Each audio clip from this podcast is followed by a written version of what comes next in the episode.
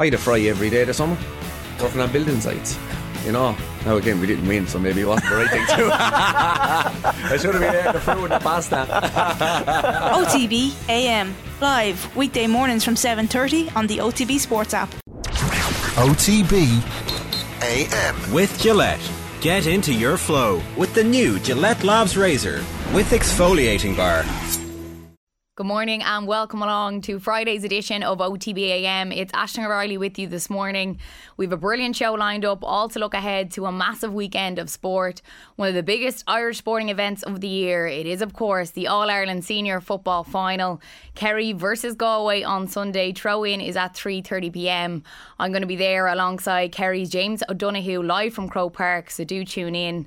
And speaking of Kerry, we do have a Kerry special on the show today, and who better to speak to than our own very our own Kerry native Owen Sheehan. How's it going, Owen? You're back in the kingdom. Yeah, very well, very well, Ashling. Yes, indeed, uh, back here. Made, made the journey down from from Galway yesterday morning. A little bit of a road trip through Kerry, as much as you can do one in in the, the space of of one day. So we're bringing you stuff from Kenmare, from Killarney, from Tralee, and a few other places today. Um, as we try and get a sense of, of what's actually happening around the county. Like a little bit like Galway, I will say, Ashling, where people are kind of holding back a little bit on all the hype and all the colour. Galway probably with more bunting and colour out and uh, probably more evidence that they're in an All Ireland final.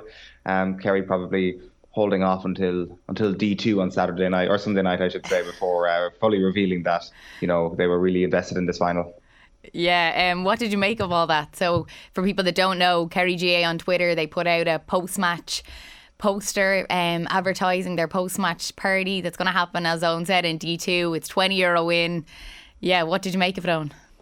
I, I think I was actually at the one in 2019. I, I, I vaguely remember being there at some point, and I think there was one organised for the drawn game in 2019. I think we, we bought tickets and went, and it was not great uh, because it was a drawn All Ireland. I mean, I, I do think that uh, you couldn't really get away with it nowadays because for obvious reasons. But I think that people tended to wait until they saw the result before booking their hotel room. I think that's the thing that a lot of people do. That if Kerry won the All Ireland, they'd be like, ah, I'll, I'll buy the hotel there and then, and I'll stay in Dublin for the night.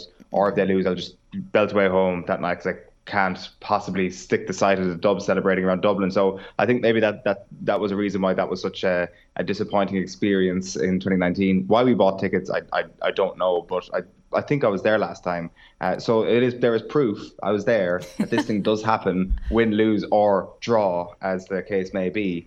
And uh, maybe it'll be better this weekend, win, lose, or draw, because I presume anybody who wants to stay in Dublin on Sunday night will have to have had their bookings made quite some time ago. Yeah, it definitely is something that they have always done. i am sure most teams do it. But does it maybe put out the message to Galway that uh, they have this one already wrapped up? Is it up on the on the in the dressing room? Yes. Does Joyce have it in a speech beforehand? Absolutely, one hundred percent, Ashling. It is. This is a, this is evidence that Galway are going to win the All Ireland on Sunday. if if, uh, if if we come away from uh, the, the the game at the weekend, and David Clifford has been wrapped up by this masterful defensive system. Uh, Cian O'Neill, Pádraig Joyce get no credit for that. D2 get all the credit for that. If, if Paul Conroy kicks 14 points on Sunday, remember that's not Paul Conroy's fault. That is D2's fault. That is the reason why he turns into Superman. So yes, this is it. This is this is this is the moment Galway won the All Ireland. Do you have your ticket? I have my ticket. I, I am a season ticket holder, so thankfully there's no stress on that regard. It's just trying to uh, help other people out to, to, try and get tickets. But anecdotally, I don't think it's as bad as it was obviously in, in 2019, last time Kerry were in a final. Uh, obviously, Dublin were the opponents on that occasion. There was uh, maybe a, a, less of a cost of living crisis then. And I think if you don't have Dublin or Mayo in an All Ireland final, the, I, my experience has been that tickets are a little bit easier to get. Not that they're easy, but a little bit easier. So I think more people will get sorted than, than usually would in, in the case of an All Ireland final week. And we may have a similar situation uh, to the hurling where there, there might actually be a few tickets floating around on the day. Yeah, hopefully that's the case for a lot of people. So, how are you feeling then? Are you, are you on edge? How's the nerves? Uh, not really. I, I like. I, I, think it'll probably be more of a, a Sunday afternoon thing. Maybe when the uh, teams warm up and the, the parade begins. Like it's been really enjoyable over the, the last few days. Actually, kind of like talking to a few legends from both counties and hearing the stories of, of glory from from both of the counties. That's kind of like a stress free experience because all you're hearing is stories of people getting over the line and saying, you know, we all lived happily ever after. We all got our Celtic cross or Celtic crosses, as the case definitely was with a lot of these Galway and, and Kerry legends that I spoke to. And then you kind of realize actually there's only going to be one of these teams that's going to come away happy at the weekend. There's one of these sets of supporters, both sets very, very confident before Sunday, I should say. One of those sets of supporters are going to be uh, very disappointed and very wrong uh, on Sunday with their level of confidence. So that kind of strikes home a little bit. I think that the I think I think we could potentially be in for one of the tensest All Irelands in, in a while. Everybody is saying the same thing that it's not going to be a classic. But when you don't have a classic, what you tend to have is a, a tight game. And a tight game would be a tense game, especially in the context of both of these teams waiting for so long to try and get their hands on Sam yeah, we're in for a cracker. It's a really, really tough one to call, and we're going to get into all of that in the GAA picks as well. OTBAM is brought to you live each morning by Gillette Labs for an effortless finish to your day. And just to let you know what's coming up on the show this morning, we're going to speak with Kerry legend Johnny Culloty, Kerry superfan Dan Dwyer. Owen visits Kenmare School, where several past pupils are now currently in the Kerry squad. We've Ronan O'Gara live on the line around 7.50 with the GAA quick picks. Also, Owen spoke with Kerry legend Mickey Ned O'Sullivan and we've Marina Barry, who has won 10 All Ireland medals with Kerry, hasn't really done a lot of interviews. That's a really special one. We're also going to go back to Galway. Pádraig and Martin Lally, the father and son team behind Taaffe's Pub in Galway. And then at 9.30, Johnny Giles talks about Matt Busby on last night's Off the Ball. So, Owen, you spoke with Kerry legend Johnny Culloty.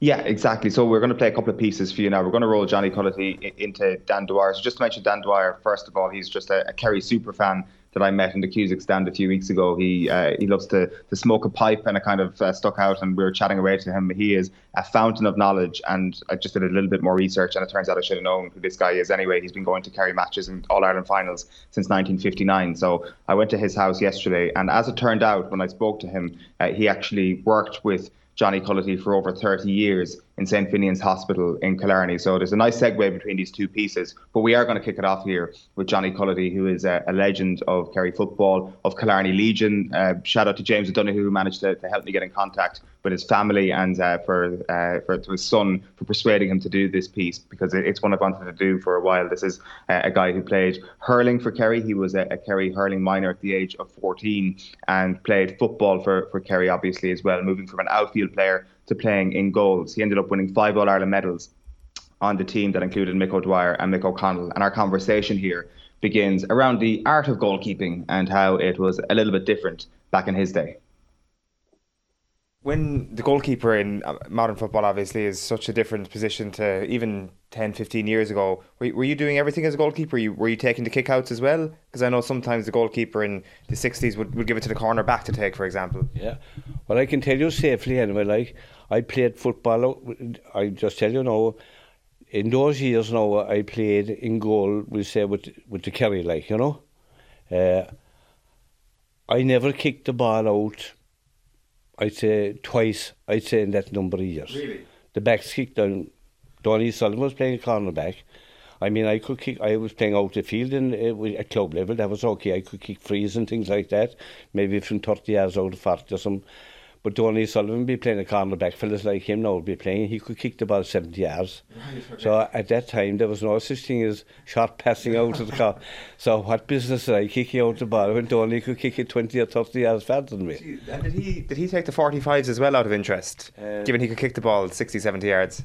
No, with Mick O'Connell out around the middle of the field. He could also kick it that long. He'd kick it over the bar now, about from 50 yards out. I, I was just about to ask that his job must have been relatively easy kicking the ball out, given you had Mick O'Connell in midfield. There was one man to aim at all the time. Like, look, I I'd be telling you a lie if I was saying there's about aiming at the filling out time. Belted up the field, like, you know, and kicking this. And it, if it came to Mick O'Connell, you could be sure he'd catch it anyway. That was number one. And so generally, we'd win it after the kick out at that time as well, like, you know. Yeah. But as I said, there was no such thing as kicking into the corner back, that's out of the corner, anything like that. Like that was out taboo at that time. um, you, you, mentioned Mick O'Connell there, and you mentioned uh, rowing in the regattas earlier. You didn't ever row with Mick, did you? The only thing I rowed with Mick, I rowed from um, uh, uh, Renard one day Jackie Lyne and myself on the boat. Jackie was training Kerry, and Mick had, had a, a, a boat pulled up there, and I rowed across with one of the oars with Mick. Mick was pulling in the other oars. That was the only time I rowed with Mick O'Connell into Valentia Island. There was no bridge. There was no bridge at that time. What, was that experience like? It was a bit too strong for me pulling the oar, like, you know, it was inclined to turn around the circle, but sure, we got there anyway. um, do you remember much uh, about him as a teammate? Like, the, the, the, stories around him are, are legendary, you know, that he didn't like to, to celebrate too much when it came to an All Ireland win. He, he was a man who really loved home. And, like, I guess, to be fair, like, you love home as well. Like you're a Killarney man, true and true. He was a Valentia man. He is a Valentia man, true and true. And that seems to define him quite a lot as a player, didn't it? He liked to just get home and, and exist in, in, in Valentia Island. Yeah, well, the, he the game the game was all about it. What Mick had like Mick was only con- he was only concerned on uh, the display in the game, like you know, and he didn't go in much for the trivialities, I suppose you could call them, you know, around it, like you know, the celebrations and that type of thing uh, he came to play like, and he was always very fit, like you know. I mean, the National League now, you're talking about fitness and the rest of it, but Mick O'Connell, like, he'd be fit. He'd be fit Christmas Day, like, you know what I mean? Uh, I don't know what kind of training he'd do all the time in the island, but he was, yeah, I mean, he was ahead of us altogether as regards fitness and the rest of it.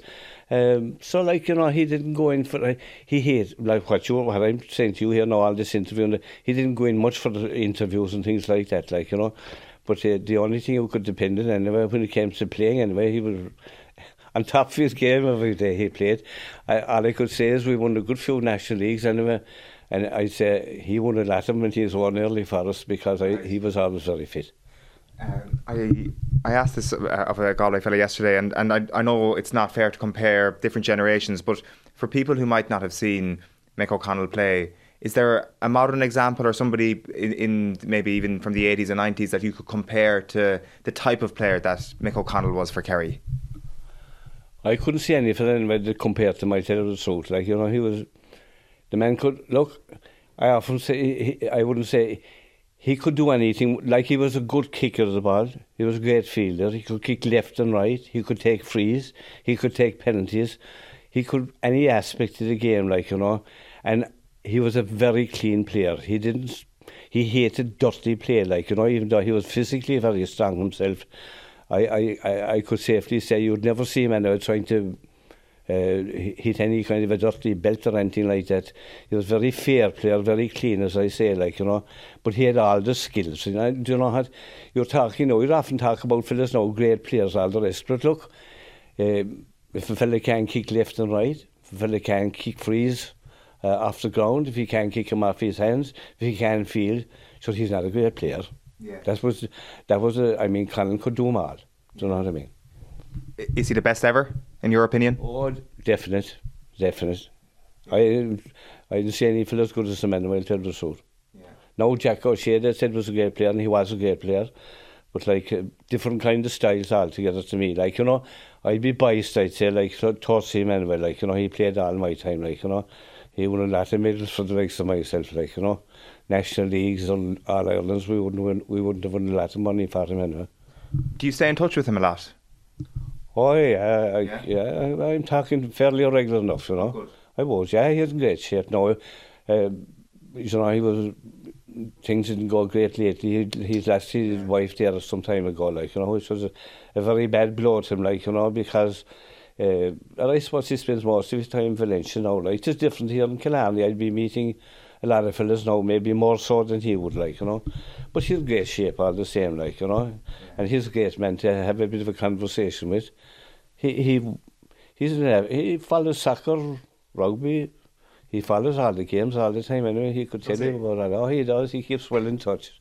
I was actually going to say, uh, ask you, like, what, what do you actually talk about? Because we had him on the show a few years ago, and uh, he wasn't uh, he, he wasn't really having much of you know the, the talk that you know about the, the rowing contributing to his fitness. He he takes no nonsense, Mick O'Connell. I think it's fair to say, and I I'm it, it sometimes feels as if he doesn't um, he's not very up for talking about modern GAA and stuff or modern sport, but he is obviously he is keeping an eye on everything. Oh, he keeps a very good eye on it. As a matter of fact, he asked me a couple of questions the other day there about uh, the mark. He was asking me, you know, about this mark. He was kind of, uh, you know, he wasn't very. Uh, uh, the questions he was asking, asking me, I was wondering about it myself after because I'm not that familiar with it. Like, you know, just he, he'd clean up altogether because he'd a free shot at goal every day. He'd catch it. Like, but uh, he was wondering, could you catch it in the middle of the field or could you could a fella catch it in the backs and say, claim a mark? Uh, and of course, I was saying to him, like, to be a great job if the goalkeeper could catch it in my time because if you caught the ball, you could say mark and you could have a free kick out. Where most of the time they were trying to belt me into the back of the net like the big acid. So you could be asking answering that question for them, like you know. Yeah. Just a, a, couple of other things, just because we mentioned Weeshie earlier on. Yeah. Uh, you, you, would have been good friends with Weeshie, would you? I sure Weeshie's only living about three or four doors down from me here, like you know.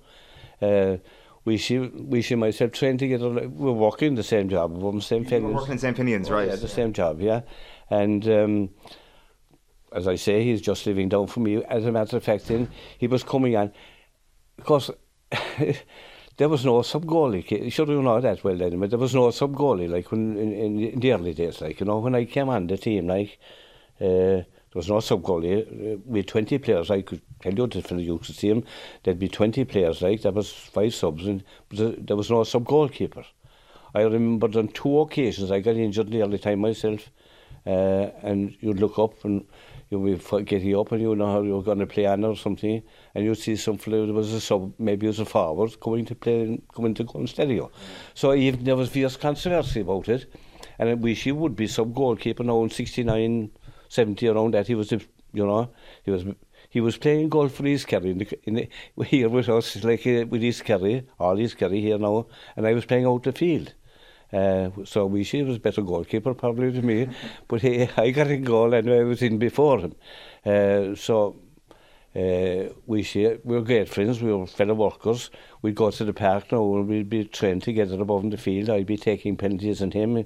He'd take penalties on me and that kind of a thing. Like you know, he was a, he was probably a better goalkeeper than myself. Like you know, there was parts of men were definitely like you know he was very quick. Like you know, and he was uh, very, he wasn't a great kicker of the ball now, like, you know. But anyway, I wasn't opposing him after that, you know. But when he should have been, at least he should have been sub goalie. There was no sub goalie, as I said at that time. So, and later then, like, you know, I know, he played, he won junior All Ireland. Uh, I know he got a, a senior All Ireland, that I'm not sure really. Yeah. And after you, you, finished playing football, you obviously would have stayed great friends, and um, I presume you would have been a, a massive fan of, of his broadcasting on the radio. Oh, should, uh, the man should. I play with the Legion here now, Dr. Crokes. I'll tell you, Dr. Crokes, probably. I tell you, we have a good club ourselves, like, and we, she was chairman of the club, and he was secretary of the club, and whatever job was to be done, he played with the club like his brother, Jeannie, both of them now, like, you know. They played for the Bulls of 20 years with the club as well, like, you know. And to be the same with myself and my brother and the rest of them, like, you know. Uh, so um, I'd say, like, uh, he was probably one of my best friends. Do you know what I mean? Uh, his wife, John, is living just down below here. And sure, we'll meet here every day of the week, all the time as well. Like, you know, my own wife here, like, she go to town for a cup of tea with him and thing, you know. So you'd miss him a lot now, like, you know, because, like, there's no doubt about it. He was a great profile, like, when you know, for Kerry, like, he, the All Ireland know, you'd see him passing the door, going up, watching the training, and he'd be talking about what was going to happen. Sure, I don't know how many it was, see, one like, you know, on, for, for Radio Kelly, like, uh, uh on the football side of it, what did they call, McNamee Awards, did they call them or something? Right, yeah. I said they were a good showman, we, she was, a, you know, he was great, great. He, just, he, he, he refused desperate. I couldn't, I couldn't hold up the medal then, so talking about football, I'm sure he knew everyone in the country. Yeah. Yeah. He was very popular. Ah, oh, very popular, yeah. yeah. But I tell you, basketball because he played football. But He's a good footballer now. He played, as I say, a very high standard, and he was he should have been sub goalie, but should have hadn't a sub goalie that time. And then he played basketball, and he played with Kerry in basketball. He was a great all rounder. The only thing he he never mastered the hurling. Uh, he wouldn't go at the hurling, but he he tried every, he played every other game like you know. Yes, Kerry legend Johnny Culloty. You can watch the full interview back on all of Off the Ball social channels. Oh, and great stuff there from Johnny. I love the part where he speaks about uh, back in the day goalkeepers they didn't kick out the ball. They used to give it to the fullback to do the job.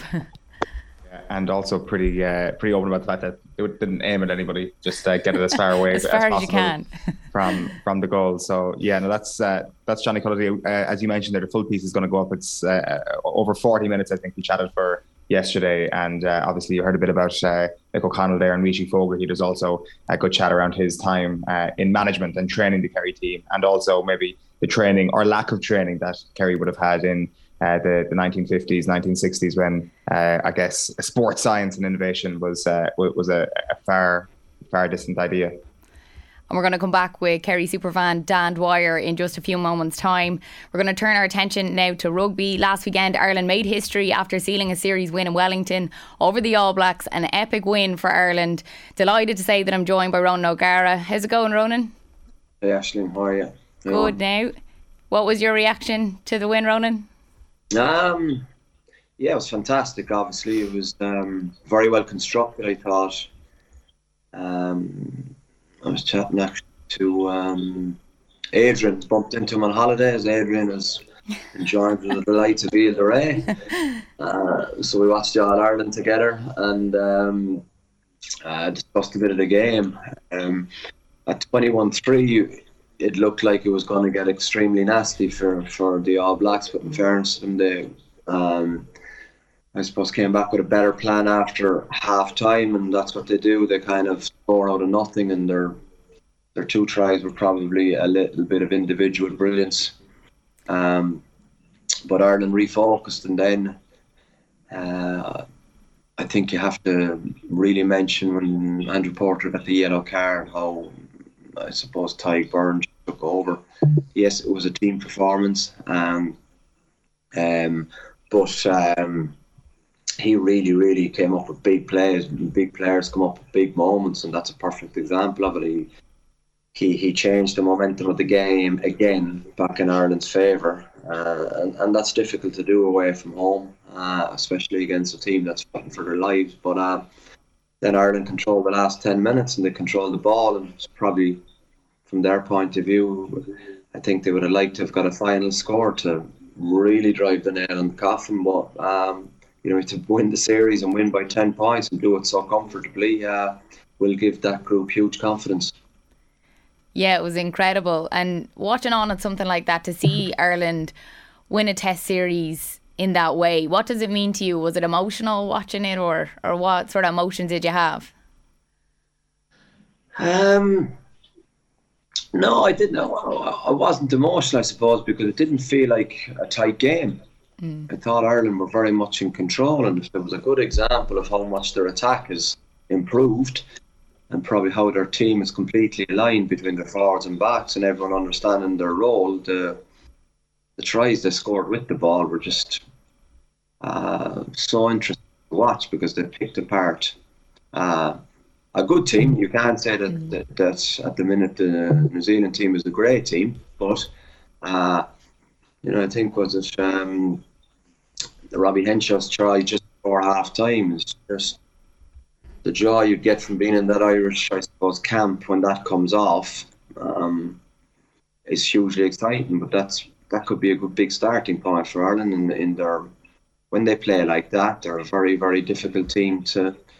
Um, stop and it probably reinforces all also that uh, yes they won the series which is huge uh, over the summer but uh, I suppose the record of this group of players and staff is very very good and they've been consistently good and you recall the game in Stade de France they had France under the pump and pushing them really hard to win the win the game at, at the end of the game and that's the only game they've um, they, they, they've lost if I'm correct yeah, and where would a lot of people were talking about where this moment ranks in Irish sport? I suppose for, for Irish rugby achievements, where would you say this moment would rank? Yeah, it's, it's, it's I suppose the fact that what blows all the other arguments out of the water is that there's uh, two other teams that are five in total that have won a, a series in New Zealand soil over hundreds of years. Is that right? Yeah, so there was South Africa in 1937, the Lions in 1971, you had Australia in 86, and then France in 94. Yeah, so since, you know I mean, I suppose professional rugby, there hasn't been a team to do it. Mm-hmm. Um, so, you know what I mean? And that, that, that group of players from Ireland that went over this summer, they'll always have that memory. They're the first. They've done it. Um, and it's great too because it puts everything into perspective a little bit. Everyone is chasing a World Cup, but there's building blocks to be performing in a World Cup, and that's the biggest building block. That's the biggest thing when you hit the rocks, and the team will have have rocky periods because it's another 15 months to the World Cup, and but they look back and go, okay, well, what stood to us when we were under the pump after losing the first test in New Zealand when everyone and it sums up sport as well. Everyone was kind of ridiculing them three weeks ago, and the fact that oh, it's going to be a long, desperate, hard tour, and I know this team is old and it's stale. And then two weeks later, oh wow, look at the way these guys play. So a nice little bit of reminder for the hurlers on the ditch as well that uh, sport changes very quickly, but judge a team over a consistent period of time. And I think that's why Ireland under Andy Farrell under this group of players have been very, very good. Ronan, did you and Adrian share a cheese board last weekend?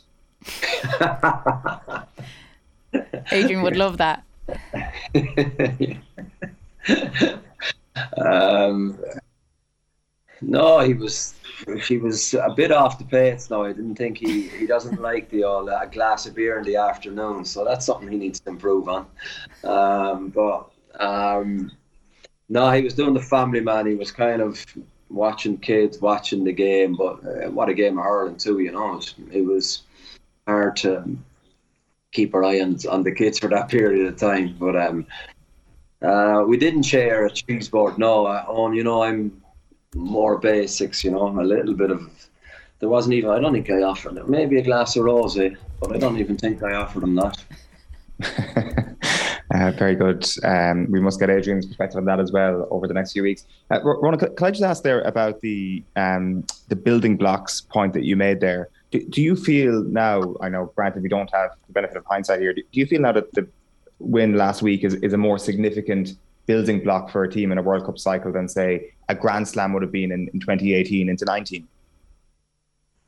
I think so. I, I would definitely think so, on because it's it's a different uh, challenge, and the fact that we're very similar with Grand Slams and the the, uh, the program and the preparation involved in peaking for a Grand Slam. What, what no other team has done is they've uh, peaked at the end of a season when there all the potential excuses are available to go to New Zealand and uh, I mean winning one test is, is juicy enough, but to win the series is as powerful a statement as you possibly make. So for that group, especially losing the first one and losing it by 23 points, is there were only, I suppose, uh, little crumbles of comfort to be taken out. But I think watching it, you could see if Ireland were a little bit more accurate and a little bit more aggressive in, in certain areas of the game, that that could come together. And then, um, as you know, sometimes when you put the, we suppose, the bigger rugby nation under pressure at home,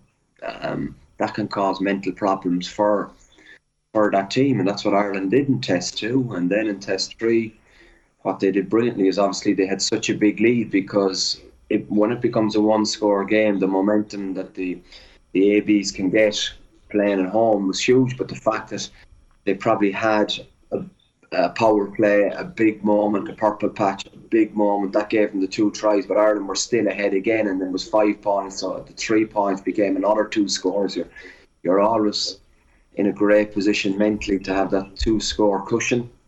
And I think um, uh, Ireland did that well. But the fact that it's you know I mean completely out of their comfort zone with an 11 hour, 11 hour, 12 hour time difference back home, your kind of world turned upside down, playing five games, some boys having to tog out on the Tuesday or the Wednesday night and do the bench, and it just shows, I suppose, where there's a will, there's a way, and everyone is into this kind of, I suppose um, textbook preparation for a test week, but you look with two Maori games thrown in on uh, week one and week week three. Uh, when you have a plan, when you believe in the plan, the plan can work, and Ireland showed that uh, brilliantly, um, especially after I suppose um, uh, a hugely um, difficult start to them on tour.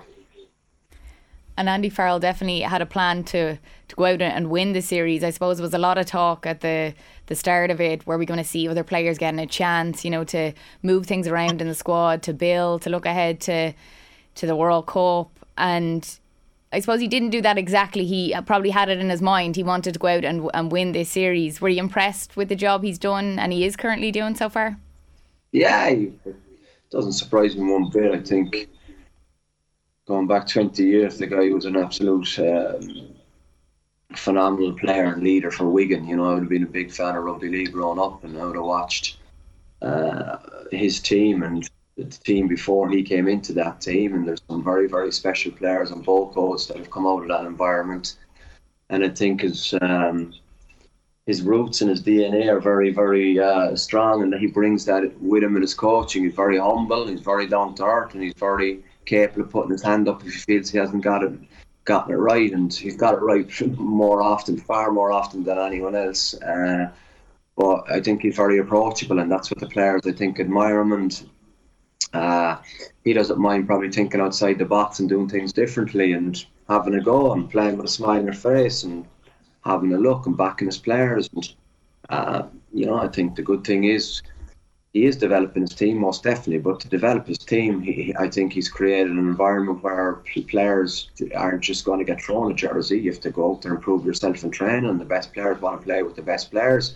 So this is an ultra ruthless environment as well, top level sport. But what he's doing now, he's getting results where very few people have got them, and I think building for the World Cup can start again because we're still a summer before a World Cup. There's another 15 months. The energy and the momentum could be completely different in another 12 month cycle. So um, there are obviously a few positions where the depth uh, is uh, a little bit weaker, but that's what happens when you've world class position or players in that position, and that'll always be the case in in in, in the top teams around the world. So what needs to be is that you need your 23 to be incredibly good. For, to be your 20, for your 23 to be incredibly good, um, your numbers, you know, 23 to 40 or 23 to 32 have to be uh, so competitive.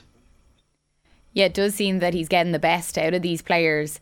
And Johnny Sexton, someone that we didn't think we would see um, in all three of the, the games. Is he in the form of his life at the minute, Ronan? Yeah, I think so. I think, you know, I think Johnny feeds off um, people writing him off, you know, and I think he's shown that, but he needs to seek his own motivation going forward as well because he's playing the game brilliantly at the minute. He's reading it, I think, a lot quicker than uh, even four or five years ago. Um, and it's not easy to, you know, do that. And you know, I mean, uh, he he backed up uh, the the first test, the second test, and third test at 37 years of age. Doing that is uh, is a huge feat, uh, and mentally uh, to be able to do that uh, speaks volumes for where his, I suppose, uh, mentality is at the minute. Uh, but you can see that he's very happy with the environment, very happy with the coaching group. Everything seems to be aligned, and I think that's when you see the number ten in their best vein is is when the I suppose the camp is buzzing, your ten looks better than he actually is, and then when it's the opposite, he looks worse than he actually is. Uh, but there's no doubt about Johnny's individual game is very very strong at the minute. But uh, I think uh, what also um, would be important for me to say is that the coaching group has to has the the environment and the team humming. Be it Andy Farr, I think you know, I mean, obviously I'm biased, but Paul O'Connell's work is stamped all over this team. This guy is um, an incredibly interesting uh, person, never mind coach, player, uh, always, I suppose, seeking a little entry into a subject matter that may not be evident to other people and would always explore to the, to the nth degree. And if he can find some joy in that matter, he'll. Uh, he'll develop it, he'll analyze it, and then he'll potentially use it. So a fascinating deep thinker on the game, and um, you could see, I suppose, his habits and his methods uh, all over the forward play the last day. You look at it like you need a set piece, you need a driving maul, and uh, you need a good kind of uh, ruck game. and Ireland were exemplary in, in both departments. Yeah, I think it's crucial to have people like Paul around the setup. And when we speak about the 10 position, where's the pecking order now for you? Uh, we've seen Ciarán Frawley come in, um, obviously Joey Carbery as well. For you, where do you see that pecking order? I think it's um, the pecking order remains the same. You have Johnny Sexton, you Joey Carbery, and then I think you have uh, a decision of probably where is uh, Ciarán Frawley going to play because if he wants to challenge to play international rugby at 10, he has to be playing club. It's it's too difficult at the top level to be a hybrid in the fact that if he's playing Mal's club rugby at, at 12 for Leinster and hoping to start test games for Ireland at 10, and I would say that would be uh, a bit of a long shot. Uh, so he'll also be, I suppose, um, from what I kind of uh, see from the outset, I think he'll always put his team first, but sometimes he needs to uh, have a word with his coach and say, well, if he wants to play 10, then he wants to be considered to play 10, but Leinster are extremely competitive in that position. So it's it's a difficult conundrum for for him or for, for others to sort. Ron, can I ask you about the All Blacks head coach situation then? There's obviously been uh, a whole pile written about it over the last week, and in fairness, the All Blacks have kind of thrown a bit of petrol on it as well, saying that they're going to announce uh, a review and they are going to do a review. The, sense seems to be that Ian Foster has a couple of games against South Africa at the start of the Rugby Championship to, to potentially save his job. I, I, know that that's not necessarily the All Blacks way, but is, is your read on it that that he is in a bit of trouble if those South Africa games don't go his way? Um, yeah, potentially with the results, but I suppose there's one thing that um, in, in, in this position, um, he's he's under under pressure from what has happened in this series. I understand what he's going through. I'm a head coach, and uh, I'm not going to speculate or give my opinion on whether he should be uh, kept in the in the in the job or not. I just think that it's um, a difficult a difficult question, and um, he's in a difficult period, but as he said in his press conference, he is resilient.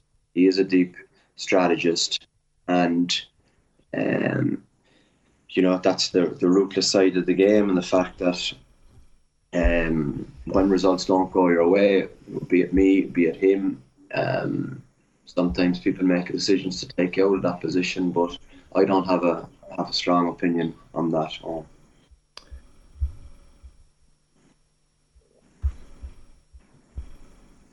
uh, I guess just to kind of stick with that, uh, like I mean the the idea that it all falls on the head coach probably is is not necessarily something that you could overly say either. Like I mean, the you, you could make a, a, case one way or the other. There's obviously been talk around uh, who might potentially come in. Like as a head coach in that situation, what is that pressure like? I know just not even from your own perspective as a head coach, but even just being in New Zealand, you'll have seen the relationship between that team and the public. Is it a case that every single result that doesn't go their way is almost like a doomsday scenario, uh, or is that just putting too fine a point on us? Yeah, no, I, I, it's very different in there. They absolutely, uh, uh, the you know, the mood of the nation is determined by how the All Blacks play, and that and, and that still applies. Obviously, there's probably uh, a few other distractions in, in, in, New Zealand, but I would not underestimate. Uh, um, the role that uh, the All Blacks have have on the on the mood of the nation, and uh, yeah, there's a massive focus on uh, on that uh, position, but also um, that's that's what happens when you when you go into sport and into rugby into management. Like you are the head coach, the systems are completely different, and the pressure on the head coach is completely different, and that's an unwritten rule, and that that will never change. And we're aware of what happens and what happens if results don't go your way. But you have to you have to accept that and accept that it's not a personal attack on you. This is the business, and this is what happens if you're underperforming. And you know, there's a moral contract written up um, before you sign any physical contract that Um, you I mean? If the boss isn't happy or if the supporters aren't happy, uh, usually it coincides with someone getting fired, and that's that's the cut and trust of, of what managers do, what we do. And two teams that are going to hopefully perform this weekend to the best of their ability is Kerry and Galway. Will you be watching on at the All Ireland final, Ronan? Oh, will I what? I'll be glued to it. Give us a prediction. Oh, jeez, I was hoping you want. Um, um, I know no one is listening, but um, um, oh, it's not easy. no, it isn't easy, but it's not easier. Uh, I'll tell you next week. What you'll tell me the prediction next week? No, I'll tell you next week why I'm uh, why I'm sitting on the fence. I've uh, okay. I have an interest. I have okay. An interest in, uh, in um, I'd be a big big fan of Pádraig Joyce. So I uh, I chat to Park, So um, yeah, he's phenomenal. I'm um, I'm west of Ireland this weekend. Was was was Seanie Shea wasted uh, to football? He could have been a great number 10 for Munster, you'd suspect. oh, imagine seeing that in Thomond Park. Because he'd have, he'd have 28,000 people there. How many does he in Fitzgerald Stadium? You get what? 12, 15,000 on the. I know. If, if, if Cork are good running, you could get 40. I'm only joking. What a kick. What a kick. Oh, it was amazing. Yeah, I seen you tweeting after it. Uh, it was incredible. 55 metres out, a bit of a tricky wind.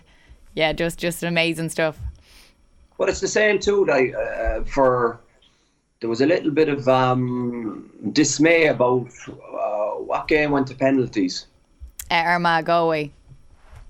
Armagh Galway, that was it. But like, it's not a lottery. People have to understand that it's a little bit like Sean having the mental capacity at 80 minutes to be able to kick his same kick, be it the first minute or second minute or the 82nd minute. It's this is what you prep for. This is these are the golden moments, and the, the, penalty shootout isn't a lottery. It's a it's a big skill. Yes, you have a goalkeeper, but usually if you commit to the kick and you put it where you want to, the green flag is raised. Well, depending on Hawkeye, but um, um, so yeah, I think it's uh, it's been a really exciting um, football championship. I, have been glued to it every weekend, and um, yeah, well, maybe I might be for the summer. We might have a new uh, football correspondent. Oh yeah. Is that you, Ronan? yes, exactly. Sorry, I shouldn't sound surprised. I have a Féile medal, Ashling. Oh yeah. Yeah. Oh Jesus.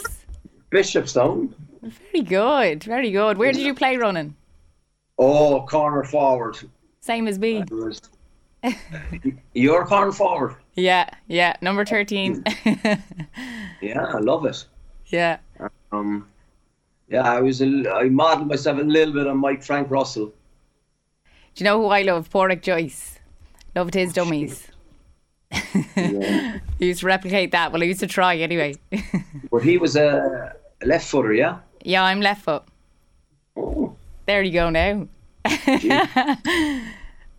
Why Mike Frank? Mike Frank, yeah, loved him. What, what, what about him? Just made it made Gaelic football look so easy. Brilliant, Ronan. Well, I, I, we I'd rather not wrap this conversation, but I have to. Thanks so much. Yes, Great chatting right. to you. have a good weekend. See you guys. Bye bye. Thanks, Emil. Ronan there, fascinating as ever. OTBAM is brought to you live each morning by Gillette Labs for an effortless finish to your day. Back after the ads with an All Ireland football final special quick picks. We're heading back to Kerry now where Owen caught up with Dermot Butler, who is principal of the secondary school in Kenmare, which produced six members of Kerry's squad playing in the All Ireland final this weekend. And Owen asked the key question of the principal. See you back after this. Who was the most academically talented of the crop of footballers? God, what a really good question. Well, I, I, would say this much and genuinely say this those who are involved in team sports manage to get a lifestyle balance as well somewhere. And they are focused and they, they don't forget about their academic side of things as well. Um, Stephen does the answer to the question. I would say Stephen O'Brien. Yeah, yeah, he was he was a really good student in school, and the rest of them were good as well. Tadhg and Seánie. I better mention them all. No, I'll be in big yeah, trouble, won't I? Like you know. Um, but they all they all were able to balance, you know, their sport, and I think that comes from playing with team sports as well. Like you know, that if they're involved in team, they have goals and stuff like that set. So, yeah, no, it's a really trick question, doesn't it? Yeah, yeah, it's a, it's a horrible one, but uh, I'm glad you actually uh, answered it.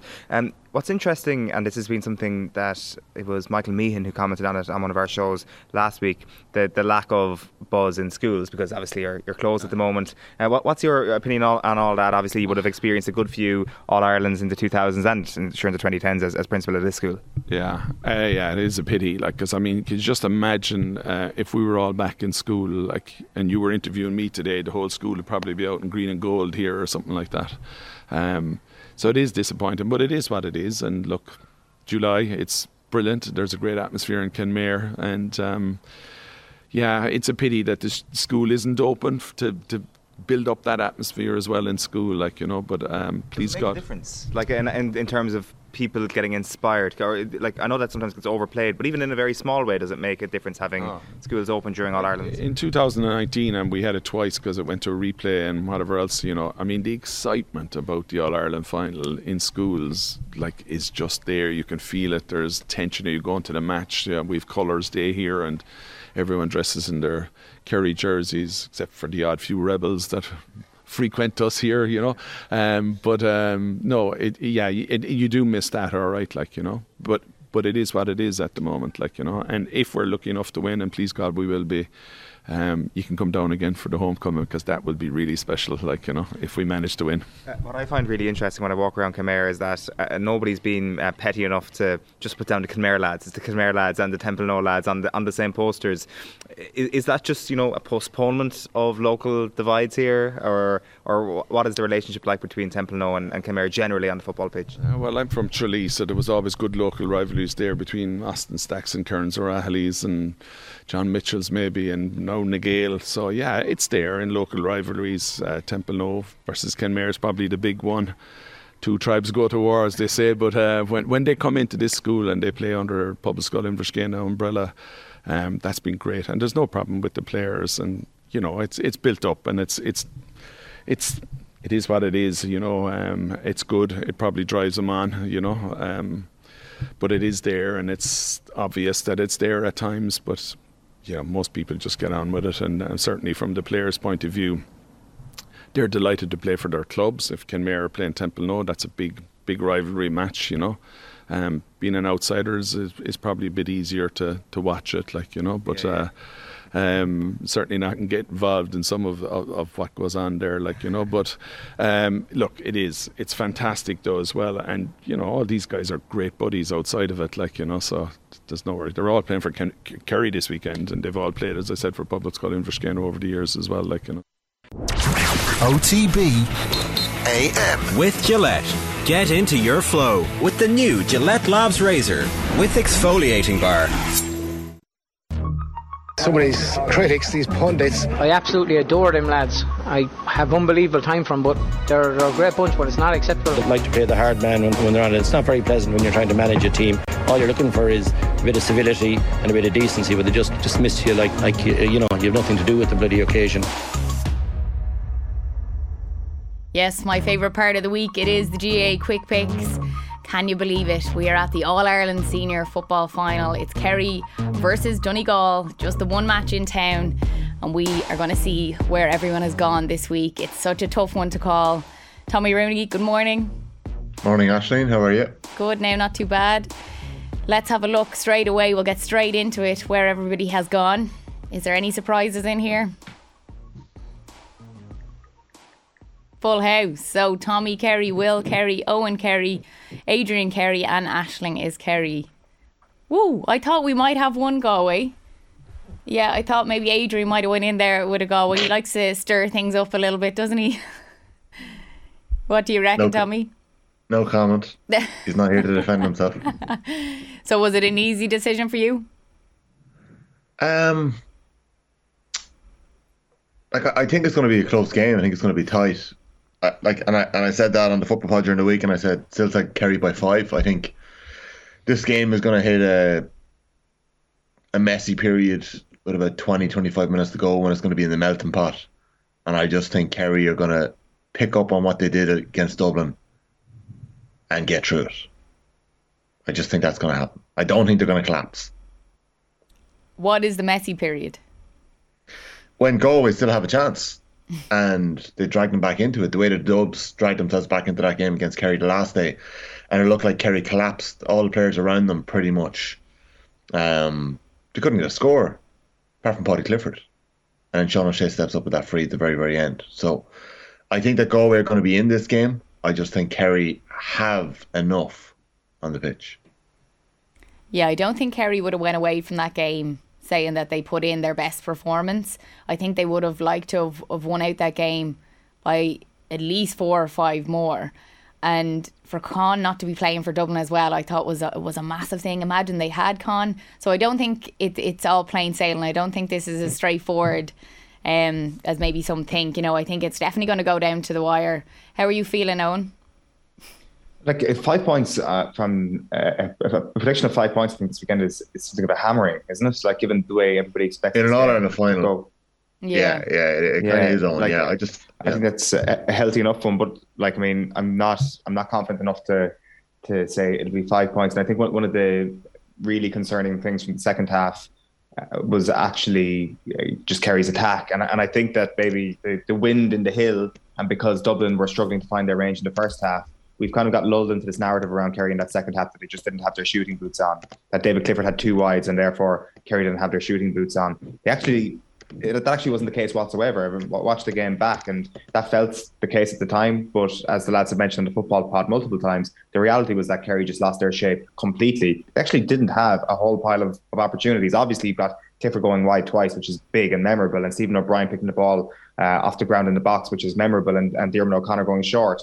But but other than that, it was just actually maybe a lack of opportunities or a lack of good quality chances, which defined that second half for Kerry. So that's a real concern. That's how they left their semi final. And that's what, what you'd be really, really worried about because their attack is the thing that supposedly marks them out from the rest of the teams in the country.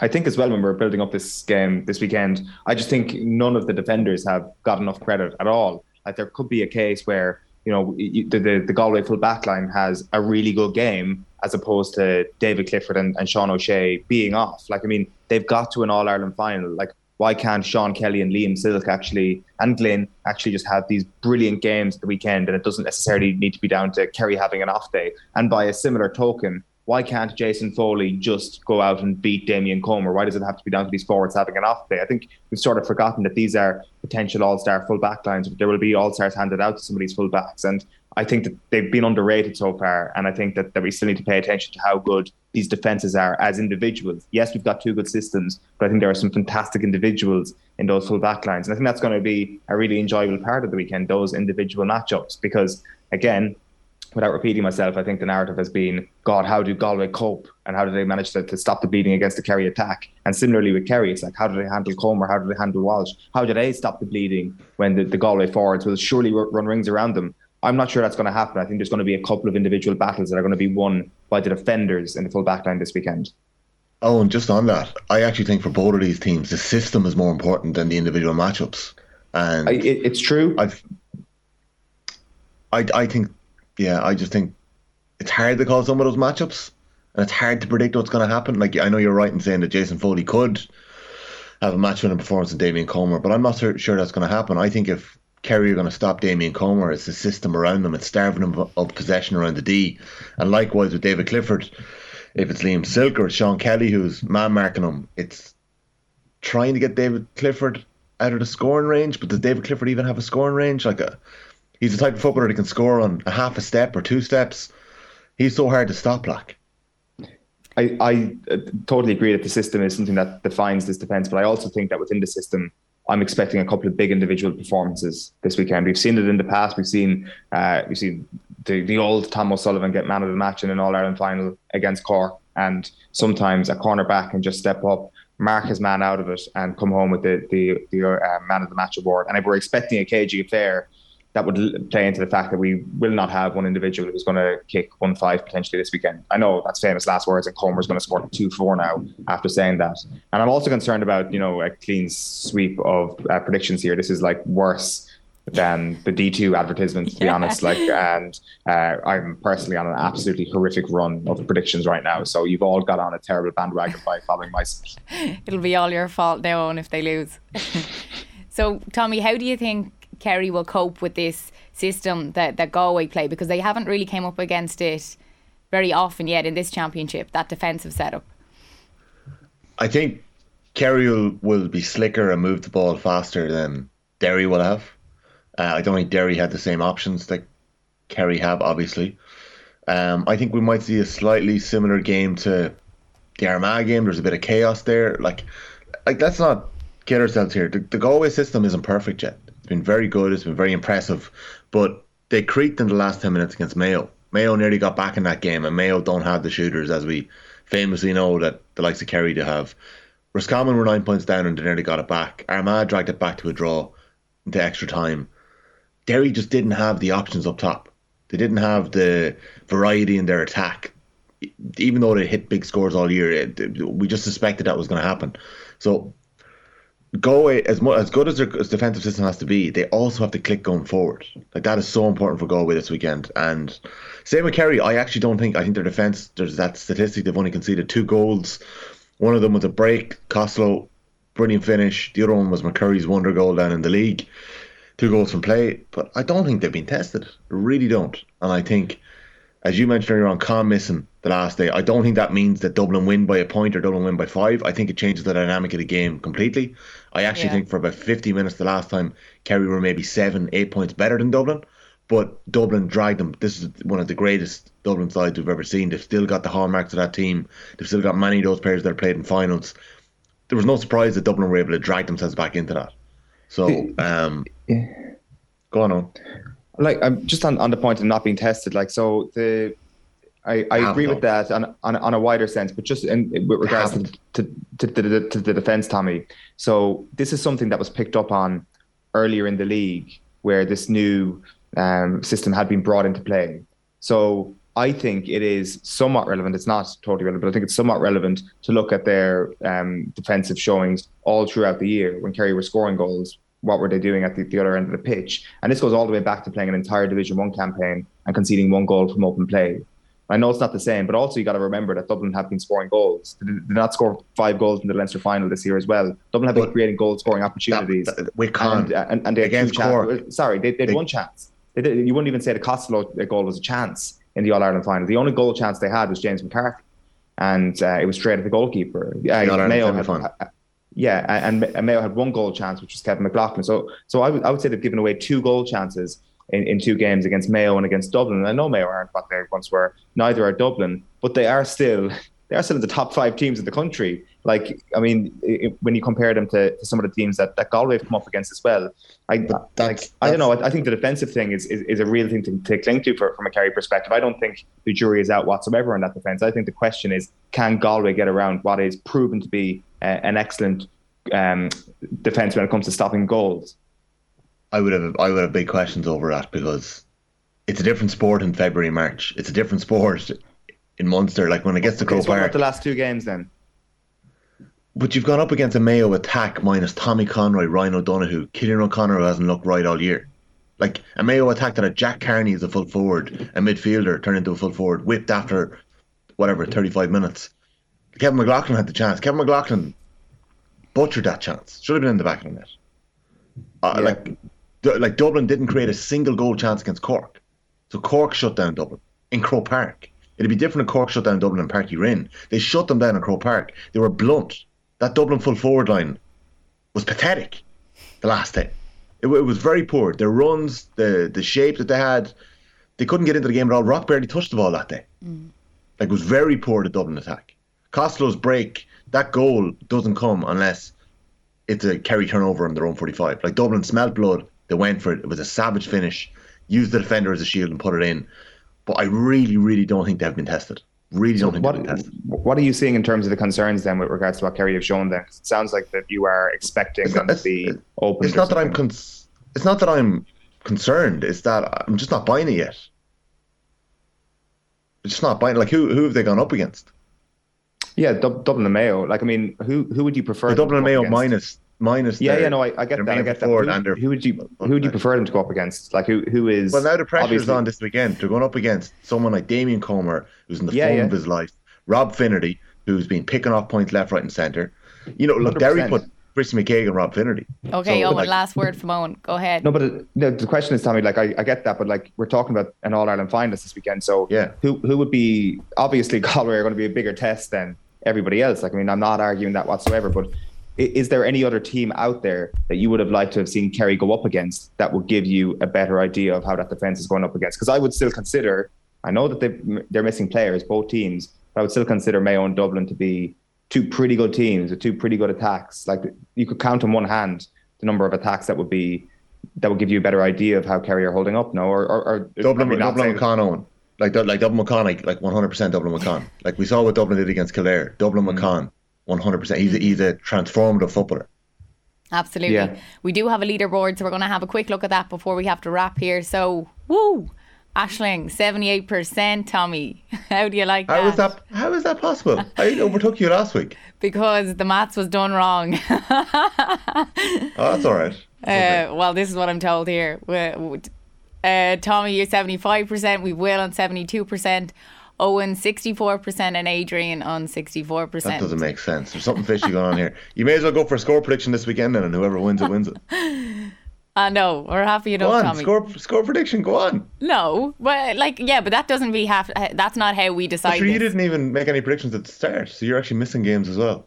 What do you mean? In what games did I not make a prediction? Did you not miss the first couple of games? No, Tommy, I did not miss. Champions- You actually missed a few of the, the games, if I remember No. correctly. I don't think so. Owen, did he actually miss a few of the games? He did, yeah. Yeah, thank We- you. It Which wasn't games? factored into things. Which games? You were in New York. You were living it up. I gave my quick picks. I always text them in. No, I'm getting. Uh, they're shaking heads out here in the production box. Ah, not buying that. Yeah, when see when I was in New York, I text column here and told them my quick picks. I'm pretty sure I did. I'll go back and check that. you sound uh, you sound a bit bitter here, Tommy. You don't like losing, do you? No, I don't like losing. Oh well. Anyway, we will see. We'll, we'll come and do this all again next Friday, and we'll have. what do you think about Kerry's attack and Kerry's defence? Do you think they've been tested? Would they, say that again. Sorry. Do you think Kerry's defence have been tested? I don't think either of these teams are, are their systems are fully up to scratch yet. I think they're both getting better game on game. I was surprised that Kerry weren't better against Dublin.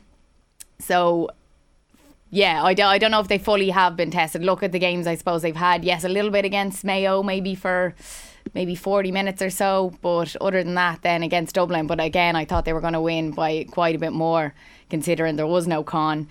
But yeah, I, don't- I don't know. Um, Galway, I'd be very afraid of, of their system, how they set up. I think for Kerry, they're going to need to move quick. As you said, they can't be like Derry. They can't be patient on the ball. They have to take a risk. They have to let that ball in quick, try and hit Clifford as soon as as they break because I think they'll get bottled up again once they once they break and Galway get back. So yeah, I- it- so- uh, sorry, Ashling. I think, I think there's like two things that are possibly true here, and we, we just don't know. And we, we'll know on Sunday. A, your theory is absolutely correct that Kerry have not been tested. Galway will score a couple of goals, and we'll be like, okay, we anybody who bought into the Kerry defence was wrong. Uh, or B, the, there's a possibility here that Kerry have looked like they haven't been tested because of their defence against scoring goals, where they are happy enough to let teams play in front of them. And when it comes to goal chances, that is the very thing that they want to prevent. And that is why it looks like Kerry have not really been put under the pump when it comes to the goal scoring. Maybe that's all part of, of, of how the defence looks. As I said it out loud, that feels like a bit of a watery argument. So maybe you will be no. Maybe the former is, is going to be exactly the thing that happens this weekend. My um my opinion is different to that. My opinion is that that this defence will hold up against goals, against goals. Um, but I do think they'll give up one, maybe two goal chances, and who knows? Maybe Comer, maybe Comer's clinical enough to take both of them, and and if they manage to get two chances, maybe that's all Galway need. Or maybe I'm wrong completely, and maybe they'll give up like ten goal chances, and it's just back to the way it was in 2019 again or, or last year. it's it's so much better than it was last year. On I'll give you that. It's so much better than it was last year. Big time. You can see Paddy Tally's come in, and you can see that maybe Ulster like sort of defending. Um, it's brilliant to see. You definitely can see a big, big improvement against Tyrone last year. You could see that they were opened up. So absolutely, I can definitely see that it, it's a hell of a lot better. There's a lot of improvements, but I think we'll find out on Sunday um, whether it's fully been tested or not and where they're at. So that is your quick much- fix. have unbelievable time from, but they're, they're a great bunch, but it's not acceptable. OTB AM. on OTB Sports Radio, Ireland's first and only sports radio station. Yes, a fiery quick picks there from Tommy and Owen. We will get back to all of that next week, we promise. And OTBAM is brought to you live each morning by Gillette Labs for an effortless finish to your day. Now we're back to Kerry again, Owen. You met Kerry superfan Dan Dwyer. Tell us all about it. Yeah, so uh, we, we heard uh, a little bit earlier from Johnny Culloty. Uh, we went up the road then to from Killarney to Kilcummin to meet Dan Dwyer, who has been going to All Ireland's since 1959. So 59 was Kerry Galway. It was his, his first All Ireland. I don't think he's missed an All Ireland ever since then. He gets to every game and uh, he sits in and around the Cusack stand where I sit with our with our season tickets, and he'll be there around uh, section 306, 305, smoking his pipe before the game on uh, on Sunday. If anybody wants to go up and, and say hello, an absolute gent. And uh, yeah, I went to his house to meet him yesterday. Okay, we are here in Kilcummin in Kerry with one of Kerry's greatest and longest running fans, Dan Dwyer. Dan, how are you getting on? Fine, thank you, Owen. Welcome to Kilcummin. Thank you very much. Uh, I was just saying I've come here directly from Johnny Culloty's house, uh, the great uh, Kerry goalkeeper, played for Kerry in, in both codes, and it turns out that you and Johnny actually worked with each other. We worked, uh, we worked together for 35 years. Unreal. 35 years, yes. And a, a nice man to work with. Yeah. A gentleman. St. Finan's Hospital in Killarney, the one that overlooks Fitzgerald Stadium. It is closed now about 10 years and nothing done with it so far. The reason why I uh, wanted to come out and have a chat with you, Dan, is just because of the fact that you've been going to Kerry games for so long. So, when was your first All Ireland? My first All Ireland was in 59, Kerry and Galway, and the score was 3 7 to Kerry 1 4 uh, to Galway. But uh, I was only 13 and a half, and I went with a friend of mine from Park Road, a man called Jack Ryan, who was now in London. And I remember going up on the train that morning, that was my first final. And uh, I suppose I remember it for the reason that Mick O'Connell was centre field and he was getting a rough time from um, this, uh, what's his name, the Galway player. No, no, Sean Purcell and Stockwell, they were just finishing up. That time there were two great players there. Uh, oh, he was a big strong for the centre field. But in here, Connell got calf injured and they brought out Tom Long, who was playing the 40. They brought Long out. Oh, Frank Evers was the name of the man. He was Mackie O'Connell, he was a big strong man, he was an army man. But I remember they bringing out O'Connell, they bring out Tom Long out of the field and uh, he rectified the situation and uh, they won well. They won well the same day, yeah. Were Galway re- well respected at that time? You see, they had a lot of good players, like, as I say, Apostle now, who a lot of people in Ireland will tell you was probably one of the best all round footballers they ever saw. But he was just going off at that stage. You know, he was well into his 30s. And uh, Stockwell as well. But they were known as, you know, as the Tomb Twins. And uh, they were respected and known all over Ireland. They were great players. But that was my first final now, it is 63 years ago. But uh, I try to recall some of the. But I know the man that went with me on the train that year, and we were, of course, our first time in Dublin, excited coming home on the train, yeah. Was it usually the train that you got up and down to those matches in those days? Yes, yes, there'd be a couple of trains leaving Killarney and arriving home that evening. They would be in Killarney about half 10 or 11 o'clock. And the trains used to be packed that time. All the people from South Kerry, um, they'd be they'd drive up to Killarney and get on the uh, on the thing, and then they'd have to drive home again down to Portmagee and Valentia Island and all them places. But uh, there wouldn't be as many going now nowadays. Uh, with the, some of them will go from Farranfore by airport. More of them will drive it. More goes in the buses. Kerry supporters bus, whom I do travel with now most of the time. But that time to all all the train. Can I ask you then, Dan? There's um, living in Dublin. People like to give me a bit of stick because Kerry people don't travel to matches there, or so they like to say. What, what's been your experience down through the years of the level of attendance from Kerry people at games in Croke Park? Well, I suppose there's a point in it. Like, suppose, you know, if Kerry were playing a quarter final of the All Ireland Championship above in Dublin, you might have only maybe about 10,000 Kerry people. Whereas when it comes to the final, you'll probably have 25 and 30,000.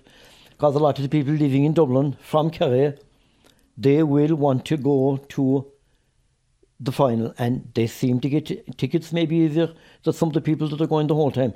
But uh, like, I'd say that is true now. Like, if you take the Cork huddlers, if the Cork huddlers are going well, even in almost the final, you could have 20, 25,000 Cork people. And if it was an All Ireland final, uh, Mayo the same way. Mayo, I would say Mayo are probably the best followers that I have ever come across.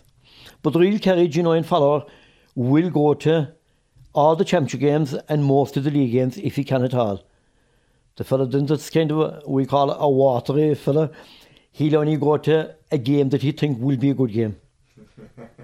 Uh, I, I don't get the sense that you're uh, a watery fella at all. You go to all most of the games, do you? Well, I go to all the um, I go to all the championship games and uh, most of the league games. I would say that I have never missed an All Ireland final or a semi final since since '59. That's 63 years ago. The only game I missed was Kerry and Armagh in the championship there a number of years ago. The Kerry beat Armagh. The Darren got a goal in the last three minutes to clinch it. I was in America at that time. I was in American holidays, so I missed that game. But that was the only that was the only championship game I missed. I don't think I missed many league games either. Yeah. No, I go to them all if I can at all. What's the what's the plan for the weekend? Any traditions around All Ireland weekend from your perspective that that you tend to do other than the match? Uh, no, well, I'm going up by bus. I go out to Kerry supporters. Sometimes I go up with them, more times I go by train, and more times I go by car. But I usually go out to Kerry supporters. We'll be leaving Farranfore now Saturday morning, Sunday morning at 7 o'clock. And we'll have arrived to the Poitín Stil about half 10 or quarter to 11. And we'll have our breakfast there. And then we'll head on from Mountjoy Square, park the bus, and walk around the city for a while, and then into the game. And on our way home then that night around half past 7 or 8 o'clock, we'll be calling for our lunch to Poitín Stil. So that will be our day. We'll arrive home then probably into Farranfore, maybe 11 o'clock, half 11. And then if we win, of course, the celebrations Monday night, and that'll be only starting. If they do win, it will be going down to Kenmare, and I hope to be going down there if I'm alive. Seánie Shea, even though I don't know him personally, know his mother, I'd be going down there, and I have a habit of going to places um, when they do win the Sam Maguire. I actually went down to when Declan Sloan was captain in 2006. I drove down of a bad night. I had a mini car at the time. I drove down to Dromid. And when I coming home that night, the storm was so bad that it was actually rocking the car and it was around three o'clock in the morning. But it was a great night. I mean, it was great to think in a small club like the Dromid that you were the captain of the Kerry team and you were the trainer, Jack O'Connor. I know both of them, and I did think it would be a great night, and there was a couple of more from Killarney there as well. But I enjoyed that night better than if I was over in Tralee in the middle of 20,000. Yeah. Meeting people and South Kerry people in general are very, very friendly, and um, I enjoyed the night immensely. Then when Darren won it, when Darren was captain in North 9, there was a great night in Glenbeigh. There was thousands turning up there that night. So I do go to a lot of these functions too. I, I like meeting people and having the crack and talking about olden days and who's good enough for the Kerry team and who isn't, and till all part of the Kerry way. Yes, Kerry superfan Dan Dwyer there, and you can catch the full interview across our social channels and on the OTB Sports Podcast Network. I know, and that wasn't the only Kerry legend you met. You also met with Mickey Ned O'Sullivan. Yeah, it should, it should probably uh, like Mickey Ned was probably, the first person I met yesterday, and obviously there's been a bit of a, a Kenmare uh, tint to the show this morning, and that was probably deliberate. You can't really get around to everywhere in Kerry in the space of a, of a few hours, so decided to do a few pieces in Kenmare and, and work my way up from there, just on the back of obviously uh, O'Shea's kick in the semi final and just the, the general influence that that area of Kerry has had on the team, obviously with Templenoe as well as Kenmare, Kenmare with O'Shea and Stephen O'Brien, and then Templenoe with uh, the two Spillanes with uh, Tadhg Morley and, and Gavin Crowley on the team. So it's just an extraordinary um, contribution from such a, a small club in, in Temple to the Kerry team. So that area is really hopping right now. And one of their most famous players before the current year is, of course, Mickey Ned O'Sullivan. So I went into his house and uh, we had a great chat about his own uh, playing days, about some of his coaching, He coached the Springboks at, at one stage, which we get into in this wow. conversation. And then we, uh, of course, preview the big game on Sunday. Okay, we have made it to Kenmare, and I'm delighted to say that Mickey Ned O'Sullivan has welcomed us into his home. Mickey, it's great to see you. How are you keeping? Excellent, excellent. Looking forward to Sunday, and uh, hopefully we'll have the right result. Yeah, I, I, decided to, to give you a shout and to come down to Kenmare because Kenmare is really on vogue right now. Not that you need any reminding about Sean O'Shea or Stephen O'Brien and even the Templenoe lads, your, yeah. your neighbours here, but it really feels that the, the club and the clubs around this area are on a high right now, especially after Seánie's kicked the last day. Yes, there's great excitement and euphoria building, and uh, you have actually seven guys in in the panel at the moment from the district, which is unprecedented. And it's a great reflection of the clubs, Temple and Kenmare, and even Kilgarvan, and Tuosist. And you see, it's a great reflection of all the work that has been done at underage in the clubs. And uh, and as the players grew up, they went to um, Pobalscoil Inbhear Scéine. All the players went there, and they came under the tutelage of Tom Connor, who has a very interesting role model for people all over the country. He took over the the team in his when he was 70. He had retired in the hotel business and he spent the last 10 or 12 years and he's in his 80s now and he's still organizing the football in the, in, in the, in the Pobbleskull uh, in Versquena. So a great role model for everybody around the country, never trying to towel. Absolutely, it's it's amazing, isn't it, how the, the schools sort of give um, a, a, huge kick to certain areas, like whether it's out in, in Dingle under Fitzmaurice and the SEM obviously down through the years has been such yes. a, a big factor. So this isn't uh, necessarily two rival parishes coming side to side. They are, of course, that when they're on the yes, club pitch. Yes. I think these lads would have been friends growing yes. up and very close already. Yes, they all play together. They all grew up together. In fact, also, not to mention, uh, there's Julia Sullivan, who's also went to the school. She's playing for the Kerry ladies in the All Ireland the following week, right. which is a great reflection on the culture of the school as well. How does it differ from the Kenmare that you grew up in, in terms of the football prowess of the area? Well, at that, you see, it's probably when I was growing up, Templenoe, Kenmare, Kilgarvan Tuosist were all the one team in the county championship. But because they are now a victim of their success, Temple have have become a senior team. Kenmare has come, become a senior team. I've no doubt about it. They'd be winning county championships had they not that this not happened if they were both still playing together. Right. So it's a plus for the clubs it's a minus for the district. Okay. So what what has changed then in terms of the the individual greatness of all these teams? Like you mentioned, the school already. Are, are there other factors at play yes, in this area? I, I think that the good leadership in the clubs, excellent people involved at all levels, at underage level up to senior level, and they have nurtured and developed the the the players and their skills and their prowess. Mm. So it's um, it's leadership from the bottom up rather than the top down. Am I right in saying as well that around the time you would have been an underage player, hurling would have been a bit more of an influence as well in this area? Yes.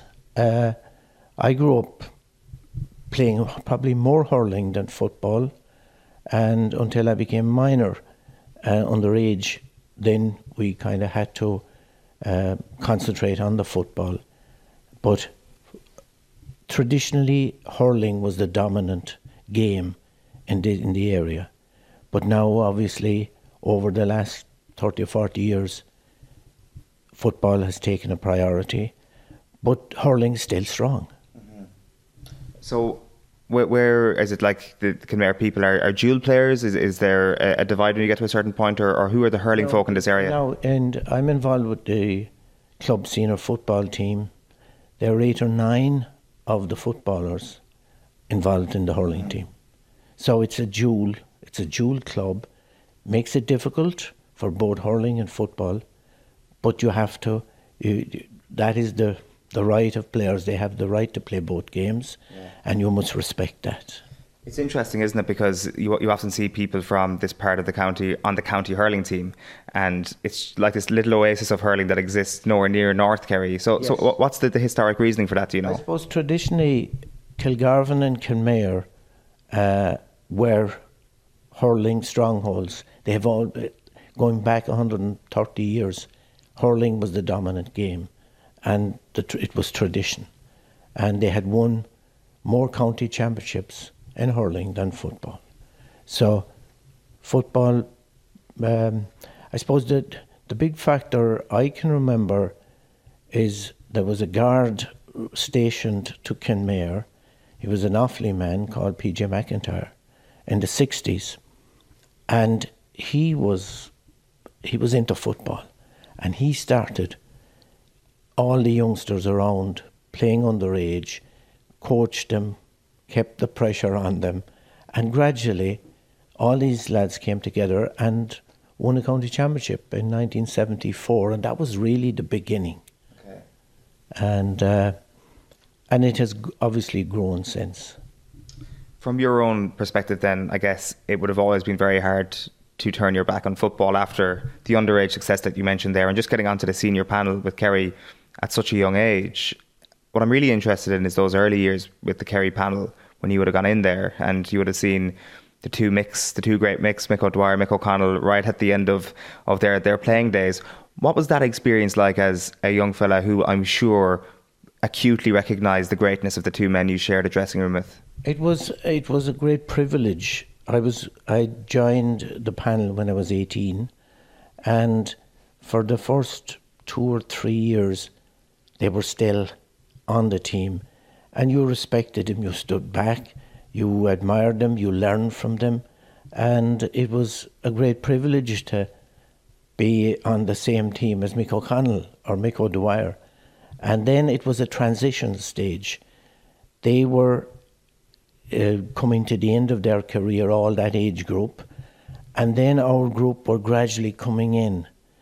But contrary to what people think, we uh, lost championship for four years before we won in 1975.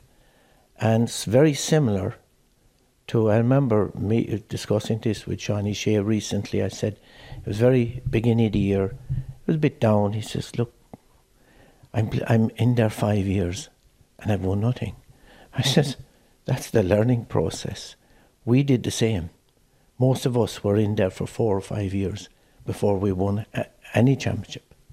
So, you see, a, t- a team goes through a growth stage, a performance stage, and a decline. Uh, the growth stage, no team comes overnight. And the growth stage is where you learn from your defeats and you take everything on board, just as Kerry, this pre- present Kerry team has done.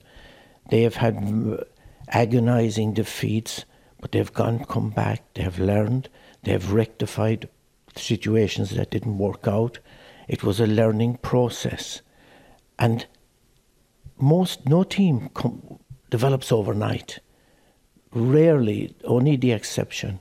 So it takes, what, what it takes, it's a journey of learning from, you have to learn from your mistakes, from your uh, disappointments, and it improves the resolve. That's why I feel Kerry have had the learning process.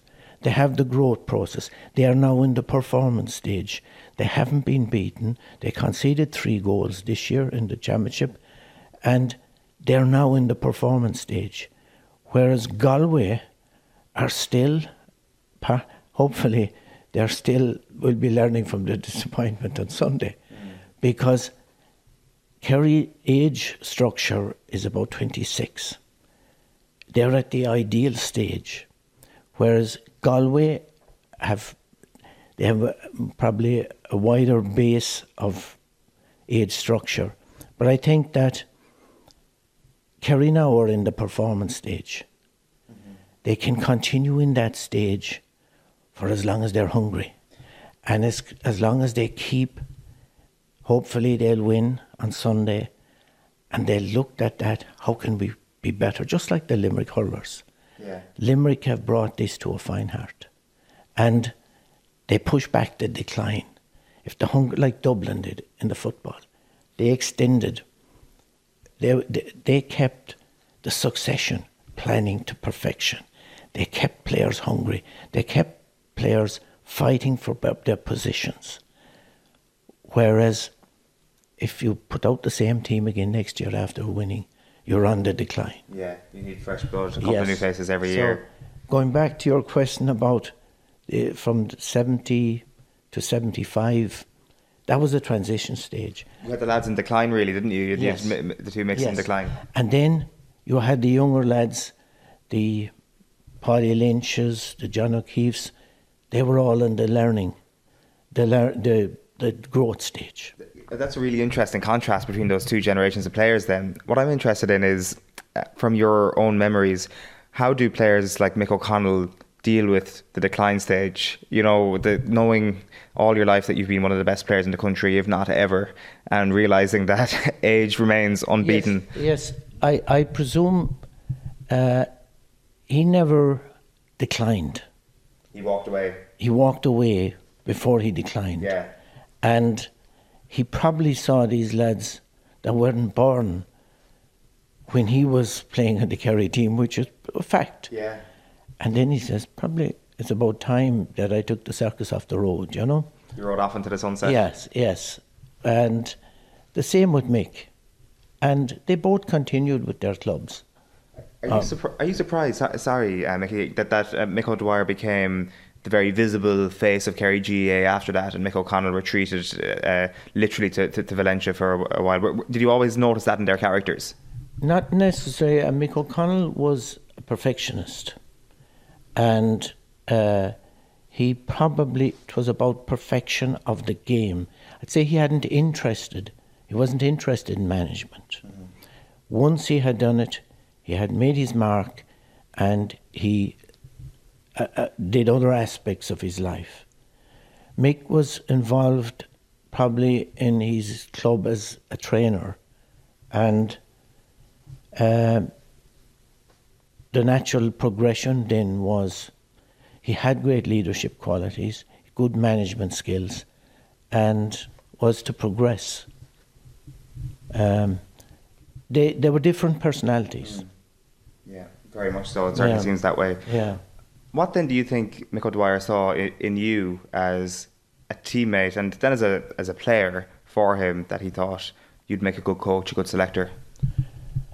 I don't know. Um, uh, I'd say the reason because at the time I had I was doing a degree in physical education okay. in London, and the perception of physical education was fitness, and make the obvious thing was we need some guy at the time. That was the nearest thing to sports science. Mm. You were the cutting edge. Yeah, and we need to get this guy in because he has been abroad. He has seen how they do it in soccer and rugby. Maybe he he might benefit yeah.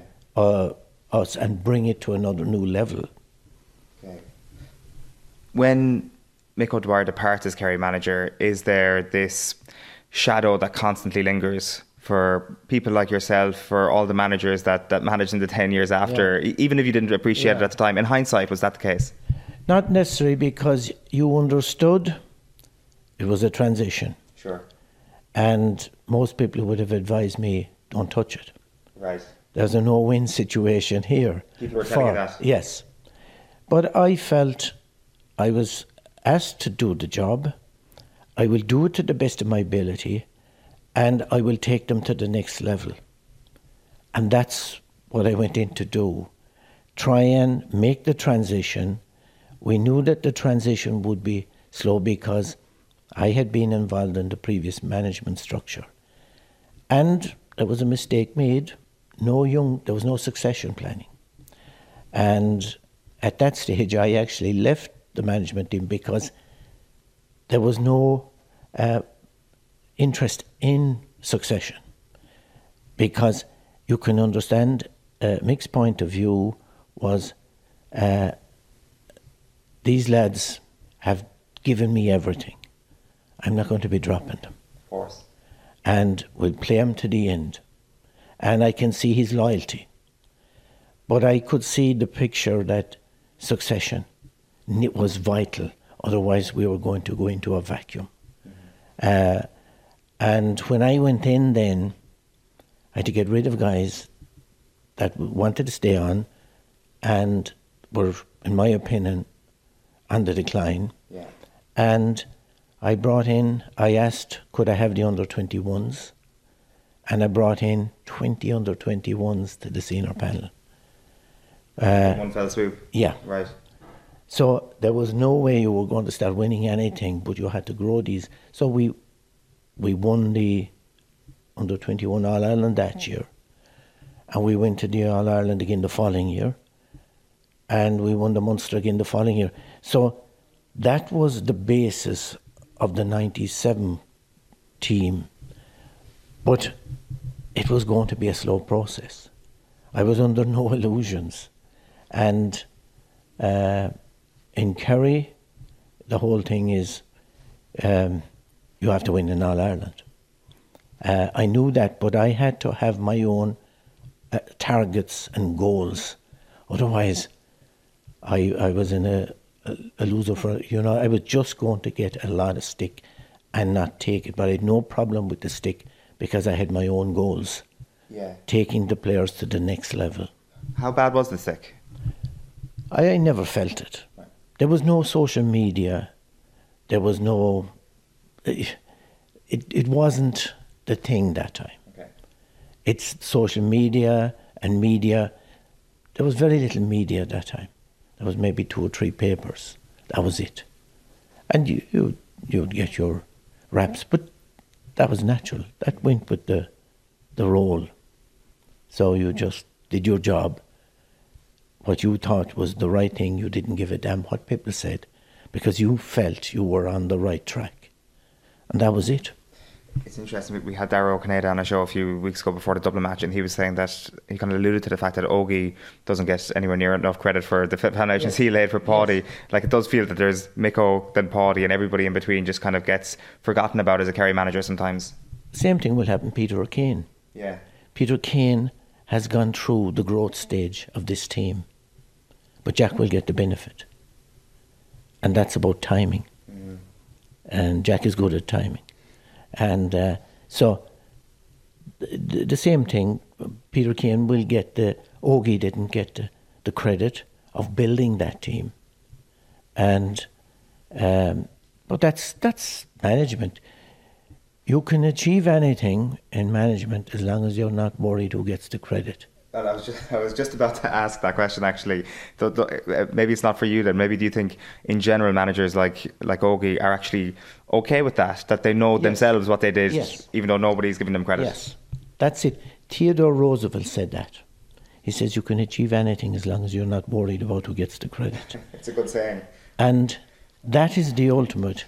In if you have to manage, you have to you manage from the bottom up and you give everybody credit. It isn't about yourself. That's the old fashioned where it came from the top down. Management now is about developing everybody, management and players to, to, to contribute to the, the common goal.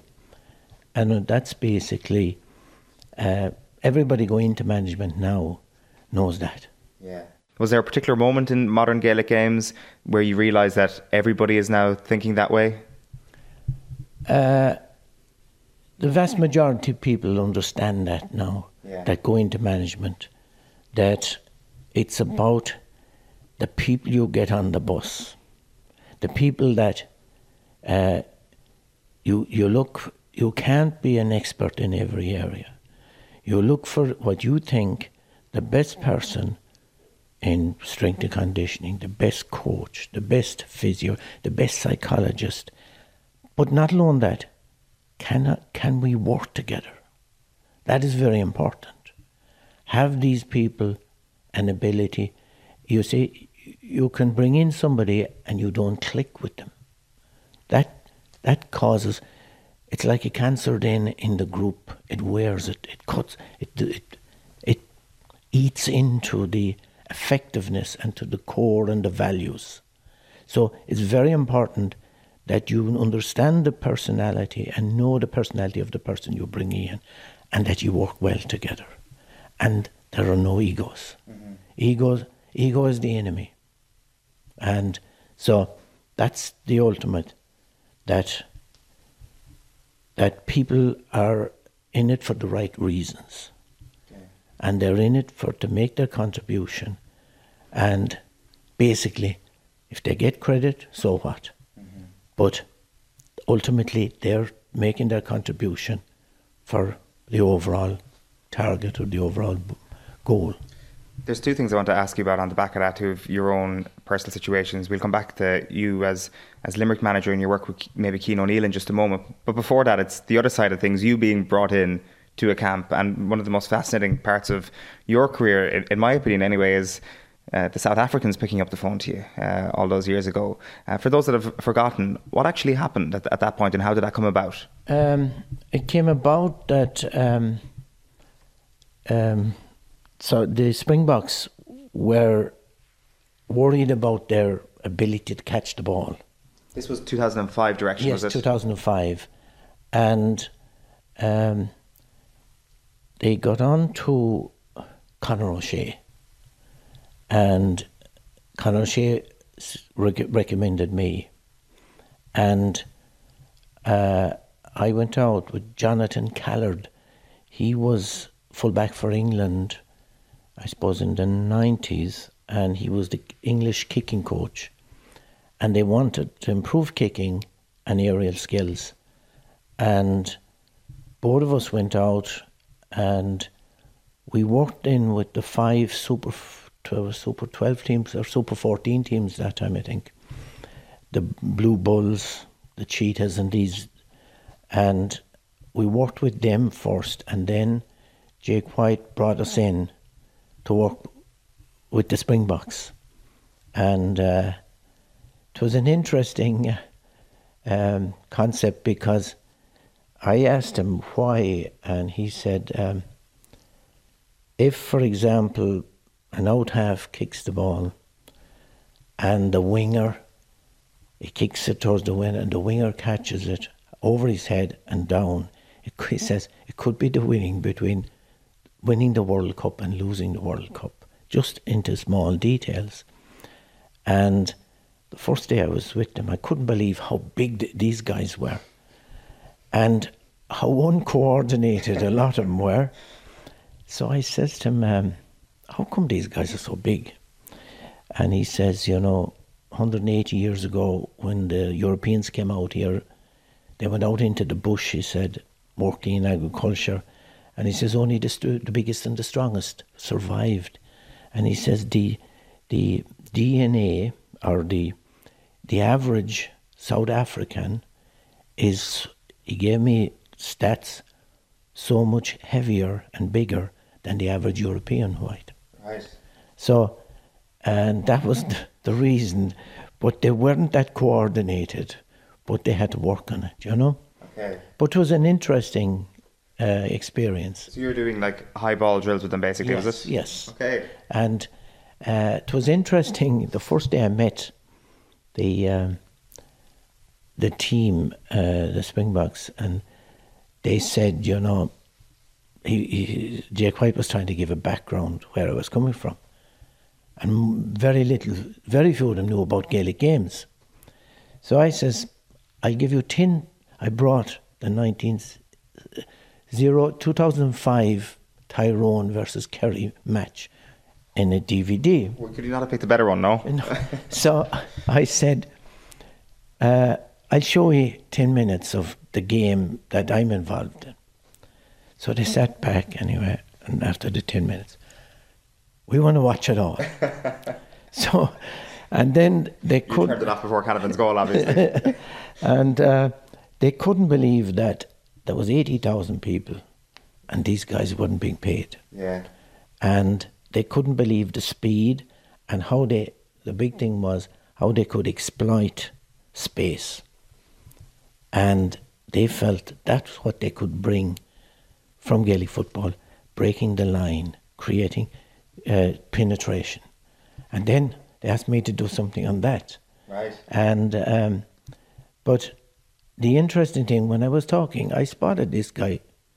He was one of the coaches, and I recognized him. It was David Campese. Okay. He was he scored a famous try in '91, I think, against in Lansdowne Road against Ireland in the World Cup. So I said, "There's a guy there knows probably more than I do about eye catches from the Aussie rules." And David was very quiet guy, so he I brought him on board with me in the drills and things because he had a he had actually played Aussie rules as well. So that was an interesting uh, development there, and um, so no, it was a. Then Conor got feedback, and Conor asked me would I get involved with the English development squad up in Yorkshire, Okay. up in York, and I says, Christ, you, I can't let anyone in Ireland know that I'm doing this. You see. And did you do it? I did, yeah. And um I just went over a couple of times into York, I think it was in York. And uh, that was an interesting development as well. And how they were developing. Conor was involved, he was in, he was a kind of um, development officer for the English Rugby Union at the time. Okay. Yeah. And obviously still involved with the, the English Yes. Rugby Union at the moment Yes. as well. Yes. Right. Okay. And is that where your rugby uh, coaching career ended? In- well, I had played the only game I played in when I was in uh, Strawberry Hill was rugby. It was the nearest to Gaelic football. So I had a, a good experience of rugby Yeah. over four years. You should say as well, obviously, it was uh, an England South Africa World Cup final in 07. South Africa got the job done. The, the Mickey Ned O'Sullivan Derby, I, don't, I didn't realise that's what it was. So you, you taught Bryan Habana how to catch a high ball. Yes, um, he was on the team at the time. Yes, and he was young. He was only about nineteen, Yeah.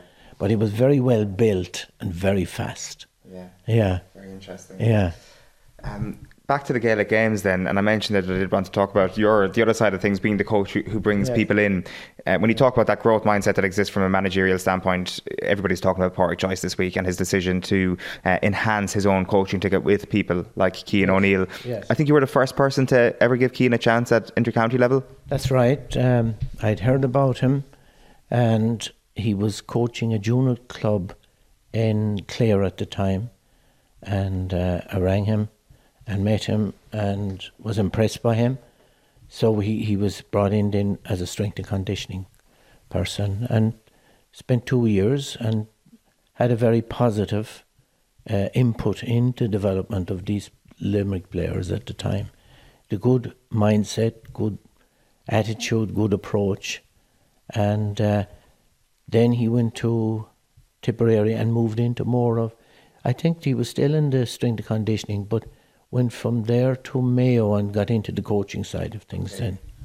And uh, no, it was um, very good. He was very professional in every way. Did you see that there was something there that this guy was uh, very ambitious to, to succeed? Very ambitious, and he wasn't going to stay with us. Okay.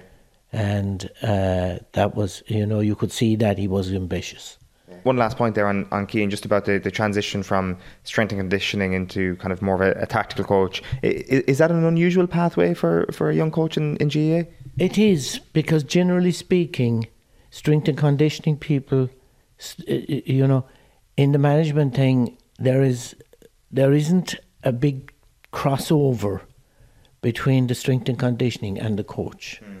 And from a manager's point of view, you give your slot to the strength and conditioning person, and you give the slots to the coaching. But I know there's a lot of interaction as well between both. But generally speaking, uh, strength and conditioning people stay within the, that area that they're qualified in, and the coaches then are a, a more broader perspective because they don't come, they come from a football point of view. So they wouldn't have the knowledge of the strength and conditioner, and they would stick to, to they usually the football side of things. Okay, so he's obviously managed to shatter that glass Yeah, ceiling in, in yeah, some regards. yes, yes. Um, just a, a couple of other things, Mickey Ned. I was looking at the forecast for Sunday. It's going to rain. You know all about playing All Ireland finals uh, in, in the wet and, and the rain. Uh, 1975, obviously, it wasn't uh, the, the best day. Obviously, you uh, can't possibly have memories of that full game after after what happened. Um, it, I'm interested just in, in that moment. Is that something that you kind of look back at and, and laugh at? Is it something that you're you're proud of? I mean, it's such a unique moment in such a big game, uh, and at the same time, it's it's a terrible, uh, horrific moment for you in that moment. Well, it just happened, and you accept it. The most important thing was the lads went on and won the All Ireland. Yeah. And you really, you don't think about it. You just these things happen. Yeah. You don't have a regret, or you you accept it, and you you enjoyed the f- the, the few minutes you were there, and uh, you move on. Yeah. Um, it it just that was part of the game, and the interesting thing about it, the person who is reputed to have knocked me out has become a very good friend, because every time we go to Dublin, give a ring, or any time he's down, we touch base, we might have a drink or a meal, and it it led to a great friendship, and we have never discussed that situation. Yeah. It's interesting. You've never talked about it. No. Who is it? Sean Doherty. It is Sean Doherty. Yeah, right, and uh, we we've we've what goes what goes on on the field, you leave it on the field and you move on, and you have a lot more in common than you don't have. Yeah. And football is about it's a, it's it's not about it's a journey. And it's about the people you meet. And you have so much in common. And you have kept you, you because you have a similar um we'll say gone through a similar pathway you have a lot in common. And those friendships blossom outside of the football field so um it's you you leave everything what goes what goes on the field stays on the field you know It's a good way to be. Were you going to pass the ball or were you, were you going to go for goal? I haven't a clue. I haven't a clue, but I've seen once or twice. I saw it, and uh, I think I could have passed it. I think Ogie was running so. alongside me, and uh, I was probably obsessed with scoring a goal, and uh, didn't. I should have passed the ball, but that's that's life. Did you pass the ball more after that moment? No, I don't think so. Didn't learn my lesson. Um, so um, that's basically. I don't remember an awful lot more about that game. No, but it is it is one of the the more iconic uh, moments of of an All Ireland and uh, an All Ireland in the rain in particular. Just to fast forward then to, to 2022, then you mentioned there talking to, to Sean O'Shea a few weeks ago, and or at the start of the season, I should say. How proud were you to see him kick that kick? I mean, every Kerry person would probably got a sense of pride, but just given the fact that you know the man, given the fact that, that, that he is your neighbour. I was hundred percent sure he was going to kick it right over the bar, because any time I go to the football field, he has fifteen balls in the middle of the day, and he's practicing. His mental resolve is phen- phenomenal. Once I saw him put Shane Ryan didn't allow Shane Ryan kick the ball. He was a captain. He took re- responsibility. I knew he was mm. going to score because, you know, he has such a, a discipline, a self discipline that he has worked on over the years. And he doesn't say much, but he leads by example and he demands a very high standard of himself and he's a perfectionist in terms of uh, kicking. uh, Well, his his ability to kick frees. He works, works, works. He's a great role model, both on and off the field, and I couldn't speak highly enough of him as a person and as a as a leader. He's a he's a. I don't know. I don't know. Are there born leaders? I think leadership is learned. but he certainly has learned it. Okay. Did people in Kenmare always know he was going to be this good? Uh, up to about 16 years of age, you, you didn't. But then he began to develop. He developed his game, but he developed physically as well. And he, he has he's developed himself enormously from a physical point of view because he wasn't structurally that strong. But I'm telling you, you wouldn't want to hit into, in against him now. Yeah, that's for sure. Yeah. He said on our show a few years ago that he took a year out after the leaving cert because he did it when he was 16 and uh, he was working for the family business, which allowed him to become a professional minor footballer, I think was his yes, phrase. So yes, yes. it's that work ethic Yes, you, you, you yes. speak to, and that year in particular, I think that made a big difference. Yes, and I suppose we're very fortunate in Kenmare now that he's got a job in the local um, uh, public school.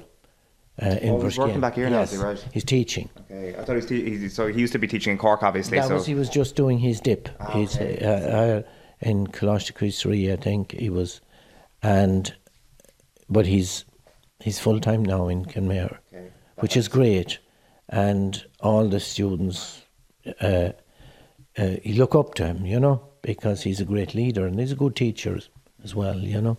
and is that that is chairman of the club, is he? He was chairman, but his five years was up, but he's still running the club. You know, he's he's uh, exceptionally. His dad played Kerry Minor as well, centre back. Uh, I don't know what year now, but I get mixed. As you get older, you, you can't pick out the years, and so um, no, he's he lives football. You know. Yeah. And that's what's required. And you have to eat and sleep it. And he certainly does it, you know, and he leads by example. And he's not a, he doesn't say much, but he leads, what he says is worth listening to. 100%. Yeah. Are Kerry going to win on Sunday? I would think so. But then again, you have to be careful. Anything can happen in the heat of battle. And but I think that the stage, as I already mentioned, that Kerry are at, they're in the performance stage, whereas I still think uh, Galway are in the growth stage, and I think that gives the the tips the balance in Kerry's. I think it's going to be low scoring first half. I think Galway will close down all the channels, and maybe after forty five minutes it will open up. And I think then Kerry will finish stronger.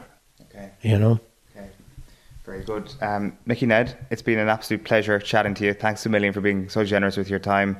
And uh, hopefully it's another great day for day for Kenmare and, and the Kenmare district as a whole on Sunday. Hopefully, looking forward to it.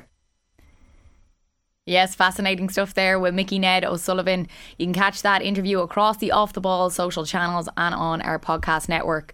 OTBAM is brought to you live each morning by Gillette Labs for an effortless finish to your day. And here's what we've got on OTB Sports Radio today. At 1 pm, we've OTB Gold inside Pádraig Harrington's Gaff. 3 pm, live Friday night racing. 4 pm, the latest episode of Koi Gig podcast. And at 6 pm, we've the OTB Gold, Michael Owen. Follow Off the Ball across all our social channels. Subscribe to our YouTube channel and be sure to download the OTB Sports app for the latest in the best sports content and analysis. Now we're back after the break with Owen's chat alongside Marina Barry, holder of 10 All Ireland medals. Owen, we're talking about a living legend in Kerry. Yeah, absolutely. Uh, the last stop on the trip yesterday was to go up to Tralee to meet Marina Barry. She was part of the team that, as you say, won 10 All Irelands, nine All Irelands on the bounce. And it is 40 years ago this year since that run began. 1982, obviously not a great year uh, when it comes to the, the top of the minds of Kerry football fans. They were obviously done by Seamus Darby and, and that goal for Offaly uh, to stop the five in a row. But in 1982, the same year, the women were also in a final, also against Offaly, but they did manage to win that one. And that was going to become the first of nine All Ireland titles in a row. It was an absolutely obscene run that they went on. Of course, in a couple of weeks' time, on Sunday week, they're going to be in an All Ireland final as well as they go for the men's and women's finals. The first time since 1986 that Kerry are in both finals. So uh, Marina was a, a, key part of that team, which included so many Kerry legends. A lot of them just don't like doing interviews. It's uh, it, which almost kind of enhances uh, the the legend around them a little bit. So uh, thankfully, she managed to uh, agree to sit down with me yesterday evening. We'll bring you that chat after the break. Brilliant. We're back after this. OTB AM. With Gillette. Get into your flow with the new Gillette Labs Razor with exfoliating bar. You know, I always felt at the time just trying to get facilities was difficult. You had your um, management team, you know, with the county board, but the, you've got to remember that the women and the men were separate. So um, we wouldn't have, ha- wouldn't have had the same access to facilities. But um, so even getting you know fields to train on and things like that was difficult. Uh, there wouldn't have been much money for you know food or you know before games and things or after games, but um, nowadays uh, and even access to fields, you know, uh, to get Croke Park to play in All Ireland, and you know when I was watching games with my dad and my family way back in the 70s, 80s. You know, we used to watch on TV and uh, you'd see Kerry Dublin playing, you know, amazing games, and our own club um, mates would would have been playing the likes of Ger Power, Mikey Sheehy, John O'Keeffe, and these, you know, they were playing Croke Park, and I automatically thought that's where we'd play the All Ireland, but it that didn't happen for us until 1986. So we would have been playing it, you know, around the country, but no place um, that I would have thought was a big stadium. But uh, we got to play there in 1986, which is huge. Uh, so for me, that was like, yeah, this is real now. This is what the All Ireland is about. But before that, because it, I suppose, ladies football was only beginning its journey as such. But nowadays, it has totally improved, and it's great to see the support that the girls are getting. But it didn't take from the enjoyment. Sure. But for me, um, I always wanted to play in Croke Park, so uh, to get access to it was a huge step forward for, for us at the time. 86, uh, like um, the last time Kerry were on the hunt for the double, actually, as, as it turns out. So I presume that year, just because of the Croke Park reason, is, is that as special as any of the other years, that first final in Croke Park for you? Um, it's it's one of them up there. There was one before that. In, no, was that in 93? 86? No, 86 probably the first. Uh, beyond that, it wasn't even in Croke Park. There was another game that um, we had won the nine in a row. So we were playing Waterford, who were a huge team um, back in, in the day. And every Munster final, we'd play Waterford. And I mean, those wins were narrow by us, but we just managed to, to get over the line. But there was one we had gone to the nine in a row. Uh, lost. So in '93, we were playing them again in uh, Killarney in Fitzgerald Stadium, and it, that was a ding dong of a game.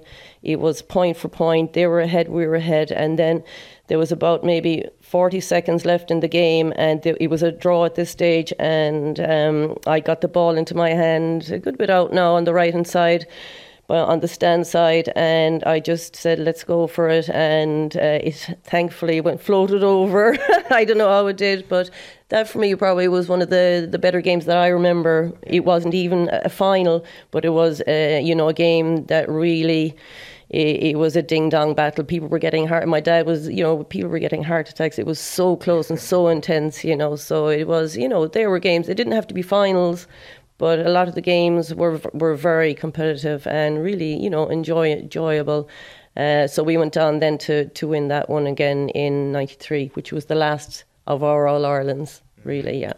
Uh, what's interesting is that whenever uh, we speak to anybody from the, the Great Nine in a Row teams, uh, it, it's you're a very modest bunch, and it's very very hard to get anybody to kind of talk about uh, the, the the run full stop, and then to talk about how how excellent the team was. So I'm going to ask you to talk about one of your teammates instead of yourself for a moment. And and, and Mary Jo Curran is one uh, player who gets kind of spoken about quite a bit, possibly the most recognisable name on that team. Just, just just for people who who weren't maybe old enough to have, have seen her in her pomp for Kerry, mm. how good a player was she? Well, Mary Jo was so good in that she could nearly have kicked the ball out from goals herself. She could have been the goalkeeper. If she kicked it out, she then would have been able to go out, catch it in midfield, solo, do a few dum- dummies, and put it over the bar. I, you really, you know, really, that is how good she was. She, um, uh, like that, very shy, didn't want to talk about herself, but she could glide, she could catch. Um, she was graceful. Um, yeah, she was everything. I'd say she must have got an All Star every year. Mm. Um, and, you know, didn't, as I say, didn't want to know about how, you know, that she, you know, she was so good, but she was. She got us out of trouble. Now, not saying it's a team game at the end of it. You know, everyone has to, you know, be involved. The subs, especially as well. There were a lot of people on the panel. But yeah, if you were to pick anybody, Mary Jo in my era, and even to this day, she's one there that you put up there that was just majestic, a lady, um, unselfish. Um, all those those words that you you know talk about somebody. And yeah, if you wanted to get out a bit of bother, if you wanted a little goal at the back of the net, she could just go the length of the field and, and slot it through. Mm-hmm. Um, yeah, so she yeah she is uh, one of the all time greats, absolutely with the the Kerry team. I do think she's appreciated within Kerry, but maybe nationally, do you think maybe more appreciation needs to go for her as like one of the all time greats in, in Gaelic games, full stop? Yeah, absolutely. And she played basketball as well, and she was uh, as good at that. So she kind of finished in, I think, early with Kerry because she wanted to focus focus on basketball as well. So definitely, people do know her around the country um, as a super athlete, I suppose, first and foremost, whether it be football or basketball. Um, yeah, Mary Jo is a name that that is well known. Yeah. Uh huh. Um, can I ask then about the year the run ends. Going for a ten, I presume, was like this this lovely uh, round number to, to, to get to, and of course, it would have been it would have taken a brave person to, to bet against you that year. So, what did happen that year, and, and how did that feel to actually lose again? I think I remember more the, the time we lost than when we had nine in a row. I think we played Waterford out in Listowel, and um, usually we could pull it out of the bag, but we didn't this time. So I think that for me was the the more the one that kind of hurt most. Um, it was like uh, you kind of finished the game and you kind of didn't. It was disbelief that did we actually lose? Yeah. You know, it that doesn't usually happen, but you know, you, it takes a few a few days for the you know the pill to drop and to kind of uh, realize. So I suppose when we lost, when we finished in '93, a few of the team then had decided to retire because we'd been on you know the road a while and and a few new young crew were coming in, and you know they were all. I I think I stayed on for another year year or two, but I was based in Dublin as well, so a lot of travelling up and down. But um, yeah, I mean, when we finished in '93, um, that was you know to get that win was huge. Uh, the number sounded nice too, ten.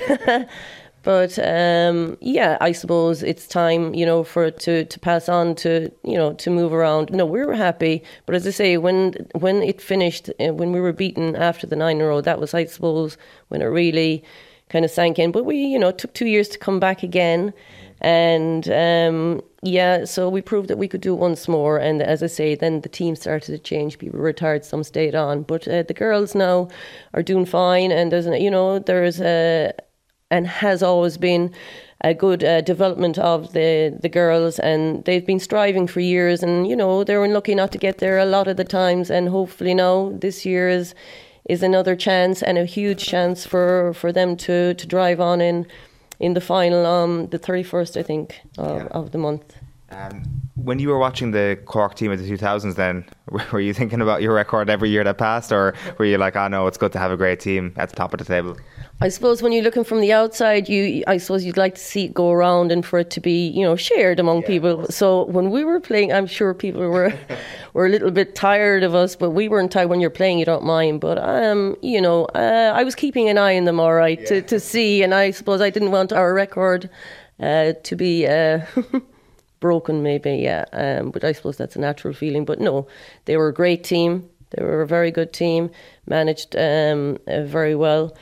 Um, and um, yeah, a lot of those girls as well played the camogie, so that was a huge, you know, uh, just to see the female sport grow and grow and grow each year was huge, and the numbers are still growing, and the support, um, you know, and uh, you know it's it's it's it's growing and growing, and it's it's great to see. And I suppose you know it was nice to know we started started it off, you know, um, from way back, and um, it's great to see it uh, thrive and blossom. And you know the players, and it's great support and huge huge for uh, girls yeah. to see people in the, uh, role models that they can maybe say I want to be like them one day, you know. Where do you keep your medals? You've got ten All Irelands. What do you what do you do with the medals?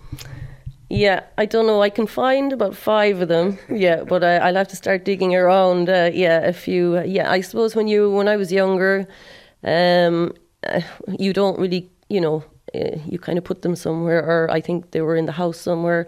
Uh, but yeah, we'll we'll get to grips with them again. I, I don't know, but uh, yeah, I think the memories is is the main thing. Um, just the memories of playing Croke Park.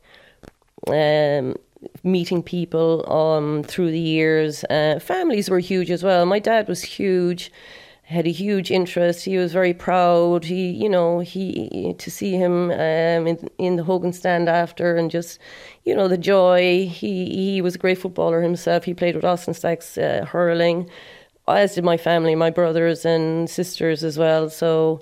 Um, it's outside of the sport itself. It brings families, communities, um, our own club, Austin Stacks, you know, so it's a part of my life, really, I suppose, you know, and uh, I still seem to want to continue. I was at training now last night and um, I still am able, thankfully, to, you know, uh, put the boots on and, and run around. Maybe not as fast as I'd like to, but uh, Where, yeah. Where do you play for Stacks at the moment, actually? Um, I'm playing around maybe uh, corner forward. Yeah. Where does your daughter play? She plays out the field, maybe uh, half forward. You're not fighting for the same jersey anyway. No, no, no, no. Incredible stuff there from legendary Marina Barry, winner of 10 All Ireland medals. You can catch the interview and all of Owen's interviews on our social channels, and she is still playing football. That is just amazing stuff. OTBAM is brought to you live each morning by Gillette Labs for an effortless finish to your day. OTBAM is back Monday morning from 7.30 as Jura Nathan react to the All Ireland football final with re- live reaction from the winning team's hotel. OTB AM. With Gillette. Get into your flow with the new Gillette Labs Razor with exfoliating bar.